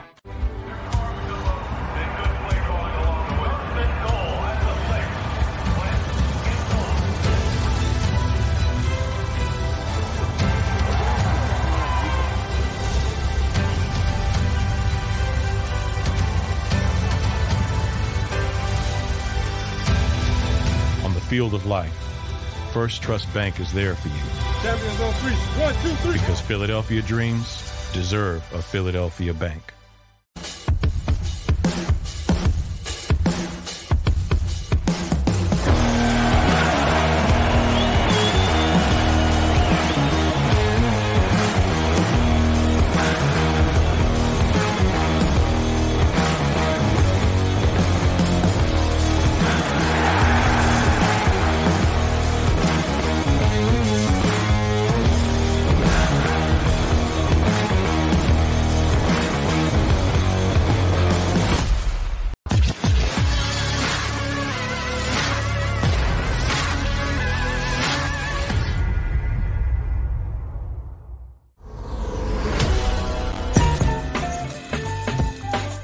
Everybody sports take, JAKIB Sports YouTube Network, final segment of the program. Derrick Gunn, Barrett Brooks, Rob Ellis with you on this Wednesday. Uh, all right, so we hit on a couple things a, a little bit earlier, but I, I did want to touch on this again. Did you? Uh, I found it interesting. Um, Terry McLaurin discussing how tough Carson Wentz is. Oh yeah. So I look at it this way, Derrick. At least he's kind of buying into him right now. It was a few seasons ago when the Eagles' offensive line was decimated, Yeah. and Carson Wentz got sacked 50 times. He was hit over 120 times. Now he only threw he only threw 16 touchdowns, 15 interceptions. He completed 57% of his passes. But that man took a lick. It's like like Timex watch. That man took a licking and kept on ticking. You know, that showed me his metal because I tell you what, you know, we can we we we criticized him for holding on to the football too long at times, and he did. But look at who he was throwing to. He had a group of receivers that couldn't get separation. You know, and he was trying to wait and see if they, you know, get free so he can make a play. And he took a beating for it. I'm not going to question his toughness. We there's a lot of things we can question about Carson Wentz as a leader, as a good guy in the locker room, as a as a camaraderie type guy in the locker room. And these things have slowly come out from his last year in Philadelphia to uh, the one year he was in Indianapolis. But you know, the year before that, he was sacked 37 times, and the Eagles' offensive line was beat up then. For two years in a row, that man got sacked 87 times. You know, I mean, I, am not going to tell. uh, If Terry McLaurin says he's tough in the pocket, I, I got to go with that for right now. I mean, I know Terry's trying to make a, a, a good friend to get him to football. I get Yes. that, but I'm not going. to I'm not going to question that man's toughness. Yeah, I right look. I, I don't know. I mean, is he tough? Is he physically tough? Yeah, I don't think anybody would deny. I mean, it's just the injuries the guys come back from. Uh, you know, knee and back, and you know, we go on and on and on. Yeah. The guy, he's broken every bone. He's like Evel Knievel back in the day. He's broken every Yeah, bone in his body. It I'm feels. telling you. But but bros, but he holds on to the ball too long and brings it on himself a lot. my Go brothers, Uh, here we go. I want to hear this one. preaching. they ain't, they ain't put no damn pads on. So how does he know he's tough? All right, right, right. They ain't did nothing to show he's tough. If anything, they on they're doing seven on seven, and if he's holding the ball in seven on seven, he gonna have a long time there also. What does toughness have to do with him doing 907 throwing passes? That's why I said Terry's trying to make a close friend real quick so he can get his Right, numbers. man. That's what he's that, doing. man. Yeah. Save it, save it, save it. Terry, But you- but but based on, on seeing Carson getting his butt butt whipped a couple of years in a row here in Philly, I'm not going to question that man's mental toughness. I know he's I'll- tough. I'll, I'll question whether or not he's a good teammate. You know, based on what we've read and things that I've heard, I'll question that all day. But in terms of that man, because I mean, think about it, Barry. You know this for a fact. Their quarterbacks that get hit, all of a sudden they become gun shy. Yep. You know, they start throwing the ball just so they don't get hit. That man, that man held that ball and tried to make a play every time. It didn't work out a lot of times, but that man, that man sacrificed his body for the overall good of what they were trying to do. the Yeah, I- worst, the, the most untough guy in the world was was was um was um um Manning, not Peyton, but uh, Eli. Oh, Eli. Oh man, he was throwing grenades. It- he, he, he no, he would just fall. He he- would fall down. Yeah, and he throw it up there and he and he make it happen. So um, toughness, I, he won two Super Bowls and he's not the toughest guy in the world. Yeah. You need results. You need accuracy. You need Yes. um you need you need you need a quarterback that plays like a quarterback. Yeah, I you know what I'm saying? I hear you. That's what I'm you. looking for. You know what I mean? That's that's that's that. Just like just like Jalen, I'm on Jalen too. Jalen's got to go out there play like a quarterback. I need Yeah. a quarterback that acts Yeah. like a quarterback. Yeah, Give and- me and- that. Well, what we also here's the thing, and, and it's all the things that you love about Jalen are all the intangibles. But like, okay, I, I get it. That's all there. Now you got to show it to me. Now, now you got to show it to me on the on the field. That's for sure. I'm, Um, I'm, you know, I'm from I'm from St. Louis, Missouri. Missouri, Show me state. Show me state. Show me better. You can tell me. Hey, one of just to put a bow on the um on the Baker Mayfield talk. You know who Carolina plays week one, right? Don't say Cleveland. Cleveland. Oh my goodness. And he gonna The, gonna be the. NFL, the NFL just steps into these kind of things, oh don't my they? goodness. Is Dude. that not unbelievable? They're that gonna put that's- that game on national TV somehow. Yeah, I mean, right? Yeah, yeah. Yeah, that- It's at Carolina, one o'clock, week one. Uh, Cleveland Oh, at Carolina. And it's unbelievable, man. It really is. It's it's amazing how that stuff. Only in the NFL can that work out that. So it, it, perfect. kind of it kind of makes you think like, hmm, Yeah, right. The fix is in here. hmm, yeah, Yeah. What puppet strings are being, you know, right, Roger Goodell, hey, trade him. Wow. Trade him, not not Right. Seattle. You know. right, right, right, right, right. Anyway, um, so that was cool. So I we I always like to hit you guys with things that happen, uh, you know, birthdays and all that. But Gunner, I know you might have some pretty good on this day because I got some birthdays I want to hit with you to with you in a second. But go ahead. Wait, you want me to go first? Yeah, or I could go. I go first if you Yeah, no, because yours, I think yours involves more of an expansive conversation. Oh, so The birthday today. today is the 76th birthday of one Sylvester Stallone. First of all, I can't believe he's 76, but he I is know. 76. Yo, Adrian. He's 76, man. It's crazy, right? So I'm thinking about I told you guys I watched the Rocky Marathon on 4th of July, which was thoroughly fun. You are so boring. Yeah, it was great. I loved every second of it, man. Fourth of July, you watching Rocky Yes. trilogies. Yes, yes. It was awesome. Anyway, uh, um, Poor Maggie. So, all right, let let's take let's take the Rocky franchise out of it. That's that's too easy. It's too Yep. easy. So we're Yep. taking Rocky and, and I love both creeds too, but take Rocky and the creeds out of this thing for a minute, okay? Give me your favorite Rocky or Stallone movie. Stallone movie excluding Rockies. Ooh. I'll, you want me to- I'll go for it. I, I- I like Rambo too. I like First Blood. I like the Yeah, whatever yeah, the, the yep. second. The first one's good. He's walking through the town and they're they're harassing him and all that. But when he goes over to Vietnam and starts bringing like POWs back, Oh yeah. that one's Yeah. awesome, man. I, I love. Uh, No, Rambo no, which too. which one was the Rambo where he was over in Asia and uh, he goes to help those missionaries to save those missionaries that That's he had Rambo. dropped off? Huh? Rambo. That's Yeah, no, but I think which it's one just, is Ra- it? I think it's just called Rambo. I that think was the la- was that the last one or the second last one? That's Ah, that's number fifteen. That's that's that's that's Rocky extension. He he stops boxing and goes turns into Rambo. Dude, Yeah. when he when he gets up in the back of that truck, in the back of that Jeep, and he gets that machine gun and he's blasting all the enemy, yeah. man, you see body parts flying everywhere, man. I'm like, oh All right, my so wife- there's here here it is. There's Uh, Ram. There's just First Blood, which is one. I think that's Yep. Barrett's favorite. That's when he's he's he's back from the war. He's walking through the town, and the the the, the, the uh, sheriff is all over him and all that. And then the second one, He drew first blood. I didn't. yeah, He drew exactly. first blood. And then he gets out of jail, I guess, for the second one.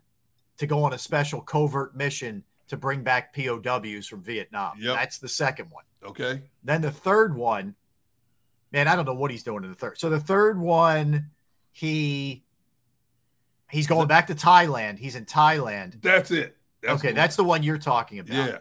And then there's just Rambo, which he goes to Burma. Uh, and then the last man, Wait, wait, wait. Burma? Wait, Thailand or Burma? I can't That's the- remember now. That's the third one. He he's he's living in Thailand. He, he okay. He's living near a village near the Burmese border. That's it. Okay. All right. That's the one you're talking about. Yeah, about. and he uh, he's, he takes a group of missionaries against his better judgment deep into the jungle. Told them not to go. They wanted to go anyway. Yeah. And then come to find out he has to go in there and save them. And then I didn't even realize this. They did one in 19 uh, three years ago. Yes. Oh yeah. Okay. Absolutely. That was the So he's- finality. He's That was on a like good- a Last Blood. yeah, Yeah. He's on like a, a horse ranch in Arizona. Yeah, that's and- the one and- called No More Blood. Yeah, No, I'm just kidding. it's called Last Last- Blood. Yep. Yeah, and then that was that's it. I don't even know where to go. But I believe was- last last blood is the one where he goes into Mexico and is find his niece. His niece runs away that's it. and, and he goes into Mexico and she gets killed by this cartel and he goes ballistic on this cartel. you are correct. That's that's so that was. Uh, I like that one. That was a good one. I I'm going two. Barrett, you have three, or you you we want one. I'm going. I'm going. I'm going one. I'm going First Blood. Okay. Because uh, once you get to 15, 16, you know. Yeah, you, yeah, you kind of Yeah. figured it out. See, I, I don't. See, I, I'm a big Rambo fan, but I, I, I love Demolition Man. That's a good movie. I love Demolition Man. Him, him and Wesley Snipes going at it. That I love is that good. one. I'll give you uh, like I think this is an old school. You guys have to go back in the archive for this one. Nighthawk is really good. If you've That's seen good it, one. That's Billy very D. Williams uh, and, and he, I think, are partners. They're, they're detectives. And, you know, Yes. they're, it, it's really actually good. Now, if you're looking for total cheese, Cobra. Watch Cobra. Oh yeah. He's Oh, like yeah. an Oh! angry. He's like Oh, an angry yeah. LA cop, and they're, he's going Oh, after these yeah. gang members. But he's Yeah. got the car though, man. he's He's- got the car. He got the Merc, man. You know the Merc is nice, bro. Yeah, Love that car, bro. Love yeah, it. he does have a great car in that. Yeah. So uh yeah, that's what that's all I got for it. Copland, he's a, he plays a Derrick, he plays kind of a schlub in, in Yeah, Top yeah. Land if you're at Copland if you're ever watching that. But He's great at not- you know not sounding smart, bro. You know what I'm saying? Like he is he's made a living. Wow. Uh they I'll, I'll give you another one. Uh Victory. Uh Joey B is right about this. Victory where he's uh I love Pe- that soccer. Yeah. Yes, Pele it, it actually is is in the in that movie. Yeah, It's that was a great good. movie. It is very good. He plays a goalie. It, it is really, it is good. So, Well, uh, wait a minute. Oh, that's a whole nother list. Y'all, you missed a whole nother category. Now, what Uh-oh. about Expendables one and two? I I really liked Expendables too. I, I like Think about the All Star cast they had in those. Schwarzenegger, Oh right? my goodness! Yeah, he had all the Jason guys back. Statham came out. Sta- uh, yeah. came- Statham's Oh awesome my too. god, dude! Anything Jason Statham is in, I'm watching because you know, with number one, whole bunch of people dying in that movie. Yes. Yep. It's like watching Keanu Reeves uh, in um uh what's it, the, what's the, what's the three um Matrix. Ma- Yeah. no, no, no, no, no, Uh, Speed. no, Speed. no, no. Keanu Reeves. Oh is, yeah, uh, yeah, yeah, yeah. Uh, Uh, uh, as the assassin. he's a hit. Uh, yeah, yeah. Come on now, come on. John think, Wick. think. No. Yeah, John that's Wick. John Wick. Oh, but There you look, what about what about Assassins? Assassins was good. Ye- I didn't. Who's in this? Who's in that? Uh, Antonio Banderas and Julianne Moore. Oh, I don't think You I didn't see that one? Oh, that's a no, good I got to see that one. Okay. What I like about- Escape too. What about Judge Okay. Dredd? I don't think I saw Judge I Dredd either. I saw, How I did you not see those, Judge- I know. I got to get on it, man. I gotta saw get on those. I saw those. But Escape Okay. is pretty good. You ever guys ever seen Escape? Where he's um they, they Oh, actually on the mountain. to- no, no. Oh. Escape is when they go to uh they go to these different prisons. You know these Yeah. um he he gets paid to break out of He busts people out. you know he know he gets paid to bust out of prisons that are not supposed to be able to bust out. Oh, You know what I'm saying? Okay. He gets contracted like that. So they set him in and he loses all contact with the people that help him. And he has escaped from there. And he spends his time trying to get leave from there. I mean, it's with he's with Arnold in it, you know, a couple of times. Oh, yeah, okay. Well, Terry says, uh, oh, so, okay. So Rambo Three is in Afghanistan, according to Okay, all right. So, we- Oh, I yeah. see. Uh, I see. John Dickerson got jokes. Not like D Gunn's pants. Expendables. Oh, it's rough. It's rough in this it's comment. a rough. It's a rough room. Oh, you I know what you're man. talking about. You're talking about cliffhanger. You were talking Cliffhanger. about Cliffhanger. That's a gr- there's a great scene in that uh, Yeah, when he's yeah. hanging from the mountain. You got to see that, man. It's, Yep, it's very yep. good. It's Very What about Creed? You didn't even talk about Creed. No, I could. We didn't count because it's it's sort of Rocky related. Yeah, it's still Rocky I love related. both Okay, both all right, Creeds. okay. I, all right. Michael B. Jordan was phenomenal in Yep. in, in both he of was. those, man. Yeah, he was. Uh, I like them both. One, the first one was better than the second, but they were. I thought they were both good. I like both of them. And uh, Um, Daylight was pretty good when um they get caught under the the the the um you know uh what do you, when you go to New York you go underneath the the The tunnels subway system. you Yeah. get caught in the Yeah. tunnels you get caught in the tunnels and they have to break Oh out the yeah, tunnels. I like that one. That was a good one. Okay. yeah. Okay. That was an older Uh, movie. Did you know? Did you know that his movie Assassins and Judge Dredd both came out in the same year, 1995? That man had two movies out the same year. Yeah, he cracked them out, man. That- He cracked them out. man. That's for sure. Um, all right, two other birthdays, real quick. Uh, 50 Cent is 50. 47, 47 Curtis years Jackson, old. baby. He's Young almost, bull. he's almost 50. 50 yeah Cent. yeah right Uh, Kevin Hart, Philadelphia's own, is uh, Wow. is 43. So Kevin Hart and, Wow. and, and good good birthdays today. Uh, pretty Great good uh, birthday, threesome yeah, right there. Yeah. That's Just think sure. about it. Two two guys who came from nowhere made tremendous success for themselves. right 50 Cent, Cent 50 Cent became um, more successful as a businessman, Yes. as an investment, and then he did as a rapper. He's also an actor. I mean, he's, he's, He's, done a lot an of actor. acting. Yeah, yeah. bro he's a screenwriter man he's, he has he has the hottest he has the hottest shows on right now you know what I'm saying everybody Yeah. wants his show. Yeah, shows man. you know He's a talented that. dude. He he is a talented No dude. question. Wow. And, and look, Kevin Hart, man, has you talk about an unbelievable stand-up and acting career. yeah yeah Oh yeah. Oh my goodness. Woo. This dude, man. You man, He- can you he's imagine? like 20 million a uh, movie now Yeah, he does. imagine growing up, you know, especially in, in Philly where he did, and always getting picked on as being a little guy, right? Yep. Now who's getting the last laugh? No doubt. You know, Yeah. uh, he's bigger. He's bigger than life right now. You're right, both as as a, as a comedian and as an, a movie. Because I love watching his movies, especially with The Rock. Anything those two are in together, I'm watching it. Mhm. I don't care how corny it is. Yeah, they're great it. together. Yeah, Yeah. you know, He went to uh, George Washington High School in- Okay. in, in Philadelphia for whatever it's worth. So Wow. Well, I mean, Yep. 50's got a lot. I, I don't know. 50's in a lot of movies, man. Not just the movies that he does, but uh, he's got a lot of movies, man. Mhm. You know, that he was in. You know, um, wow. I, I, it, it- it's kind of shocking that I, I really didn't pay attention. You know, he's in um, he's He in the movie Escape. he's He's, in Escape. He's in Yeah. Escape the movies I was talking about. Escape. He's in both of those. what? well, he's focused Uh, a lot more on that than he has his a- his rapping. You know, Right. last whatever, Right. Right. Right. however many years. But Derrick, I knew you had some good ones as well that were not necessarily birthdays, but uh, Right, right.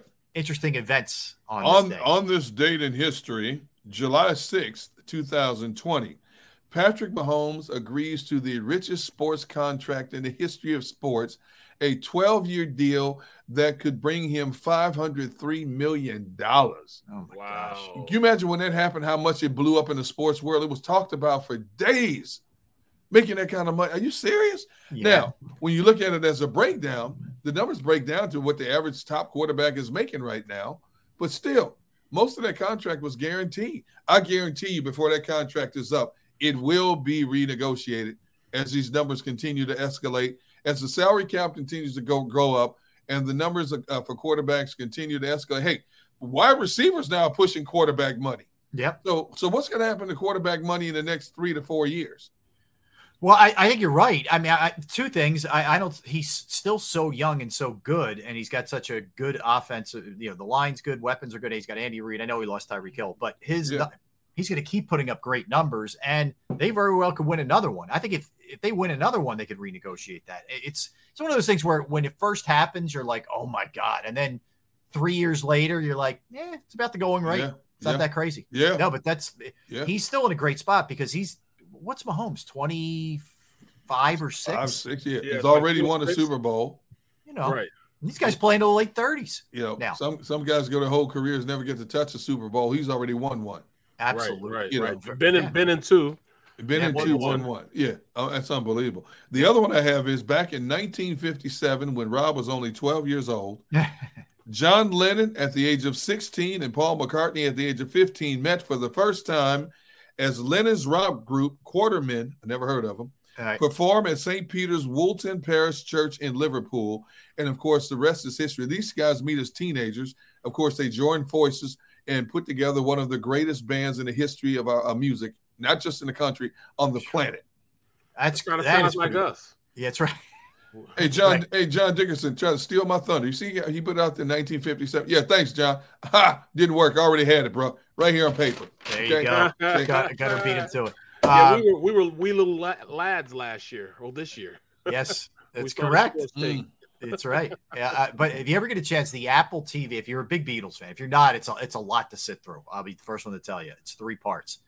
They do they they walk you through like essentially uh, they with the recording of their album in 1969. Uh, I think it's I forget if it was the White Album or what album it was, whatever. But if you get a chance to go back and watch it, you you watch those two, Lennon and McCartney in particular, collaborating together. They don't even have wor- like lyrics for a song or a melody, Right. and they're just kind of working, riffing off each other, and it's like it turns into like you know, Get Back or some of the greatest songs you ever heard. It's pretty amazing stuff. But that's that 57, 50, and McCartney's still going strong. He's still Isn't touring. something? Isn't that something? Man, it's crazy. What is he? 70 what now? He's 80. He Oh, just he's right. turned 80. 80. Just turned 80. You're right. Yeah, they were. Isn't ki- You said he was 15, right? When they Yeah, when they met yeah. up. Uh, Lennon was 16. McCartney was 15 in That's wild. 1957. Yeah. That's wild. Oh yeah. And then, and then McCartney, George Harrison was younger than McCartney, and he Yeah. convinced John Lennon to take a chance on him. Yeah, And that's, did. That's how he got in because he's he was like a year or two younger than than Lennon, two years younger than Lennon. Your So anyway. history memory recall is impeccable, my friend. Yeah, well, but that's good. That's they're they're good ones, It's because you have nothing else to do with your life. That is correct. That- you are correct. Yeah, that's exactly right. Um, so a couple other odds and ends. The uh, I mentioned Max Scherzer, eleven strikeouts, comes back last night. They still lost. Did the Yeah, Mets? one nothing? though nothing, yeah. They couldn't get any offense going, and, and, and Scherzer was uh, was straight up dealing last night. So they get him back. deGrom is is um, going through some rehab starts in the minors, Jeez. trying to get back. They get they get those two back. We're talking about the Phillies getting you know Bryce Harper back and Segura Yeah. man, they get those two back. Look out! It's uh, they're going to be tough to team to knock off. That's why I'm not even paying any attention to them. Honestly, I'm just looking at the wild card. I'm telling you, man. But you know what? Like I said, don't count them out. I mean, seven games now only separates the two. Yeah, it's true. They, they, are chipping away. Yep. They're chipping Chip, away chip, now. chip. You know, they were they were distant. One in the series, They, man. That's yeah, they were they were only an afterthought when it came to the uh, wild card a month ago. Mhm. Now they control that number six position. So, Yeah. hey, you know what? Don't count them out. I've seen crazier things happen in baseball, man. No, listen, I hear you, man. And you, you know, like you get two more games uh next two well, tonight and tomorrow afternoon against Washington. You should at least get one of two, which means you take the series. Yep. And, and then, you know, the St. Louis series is going to be a big one. And then Toronto after that. So they're Yeah. you know, you're you're looking at a bad team, but you need to take care of business against this bad team because the No schedule question. does get tougher. You know, that's that sure. St. Louis series here was a good series, man. They, those games could have gone. All three games could have gone either way. They were great. I can't wait to see the rematch in St. Louis. Man, Yeah. those are going to be some good matchups. Yeah, I'm man. with you, man. All right, so tomorrow we'll uh we'll push back the uh, the top five improved teams, and we'll tell you where the Eagles rank on that list. We're going to get into Eagles rookies and who will have the biggest impact. We're gonna we're gonna hit on that tomorrow. Certainly recap, um, you know, what the what the Phillies uh, did tonight, and you know anything NBA wise. If we get news on Harden and, and the Sixers coming to uh, to a deal, fi- uh, finally getting to a, an agreement there, we'll dive into that as well. All right, so you don't want to go anywhere. You have the National Football Show with Dan Sileo coming up. Uh, and of course, want to thank our producer, Xander Krause. Xander fought through some technical uh, difficulties. Way to go, bro. He's tough, man. Nothing's going to stop him, that's for sure.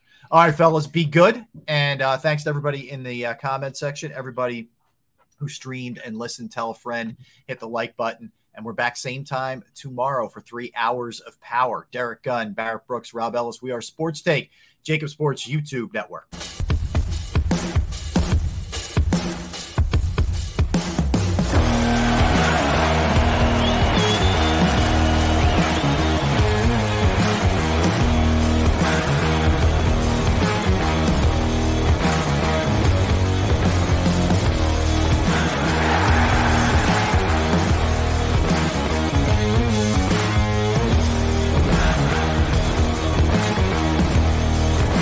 What's so special about Hero Bread's soft, fluffy, and delicious breads, buns, and tortillas?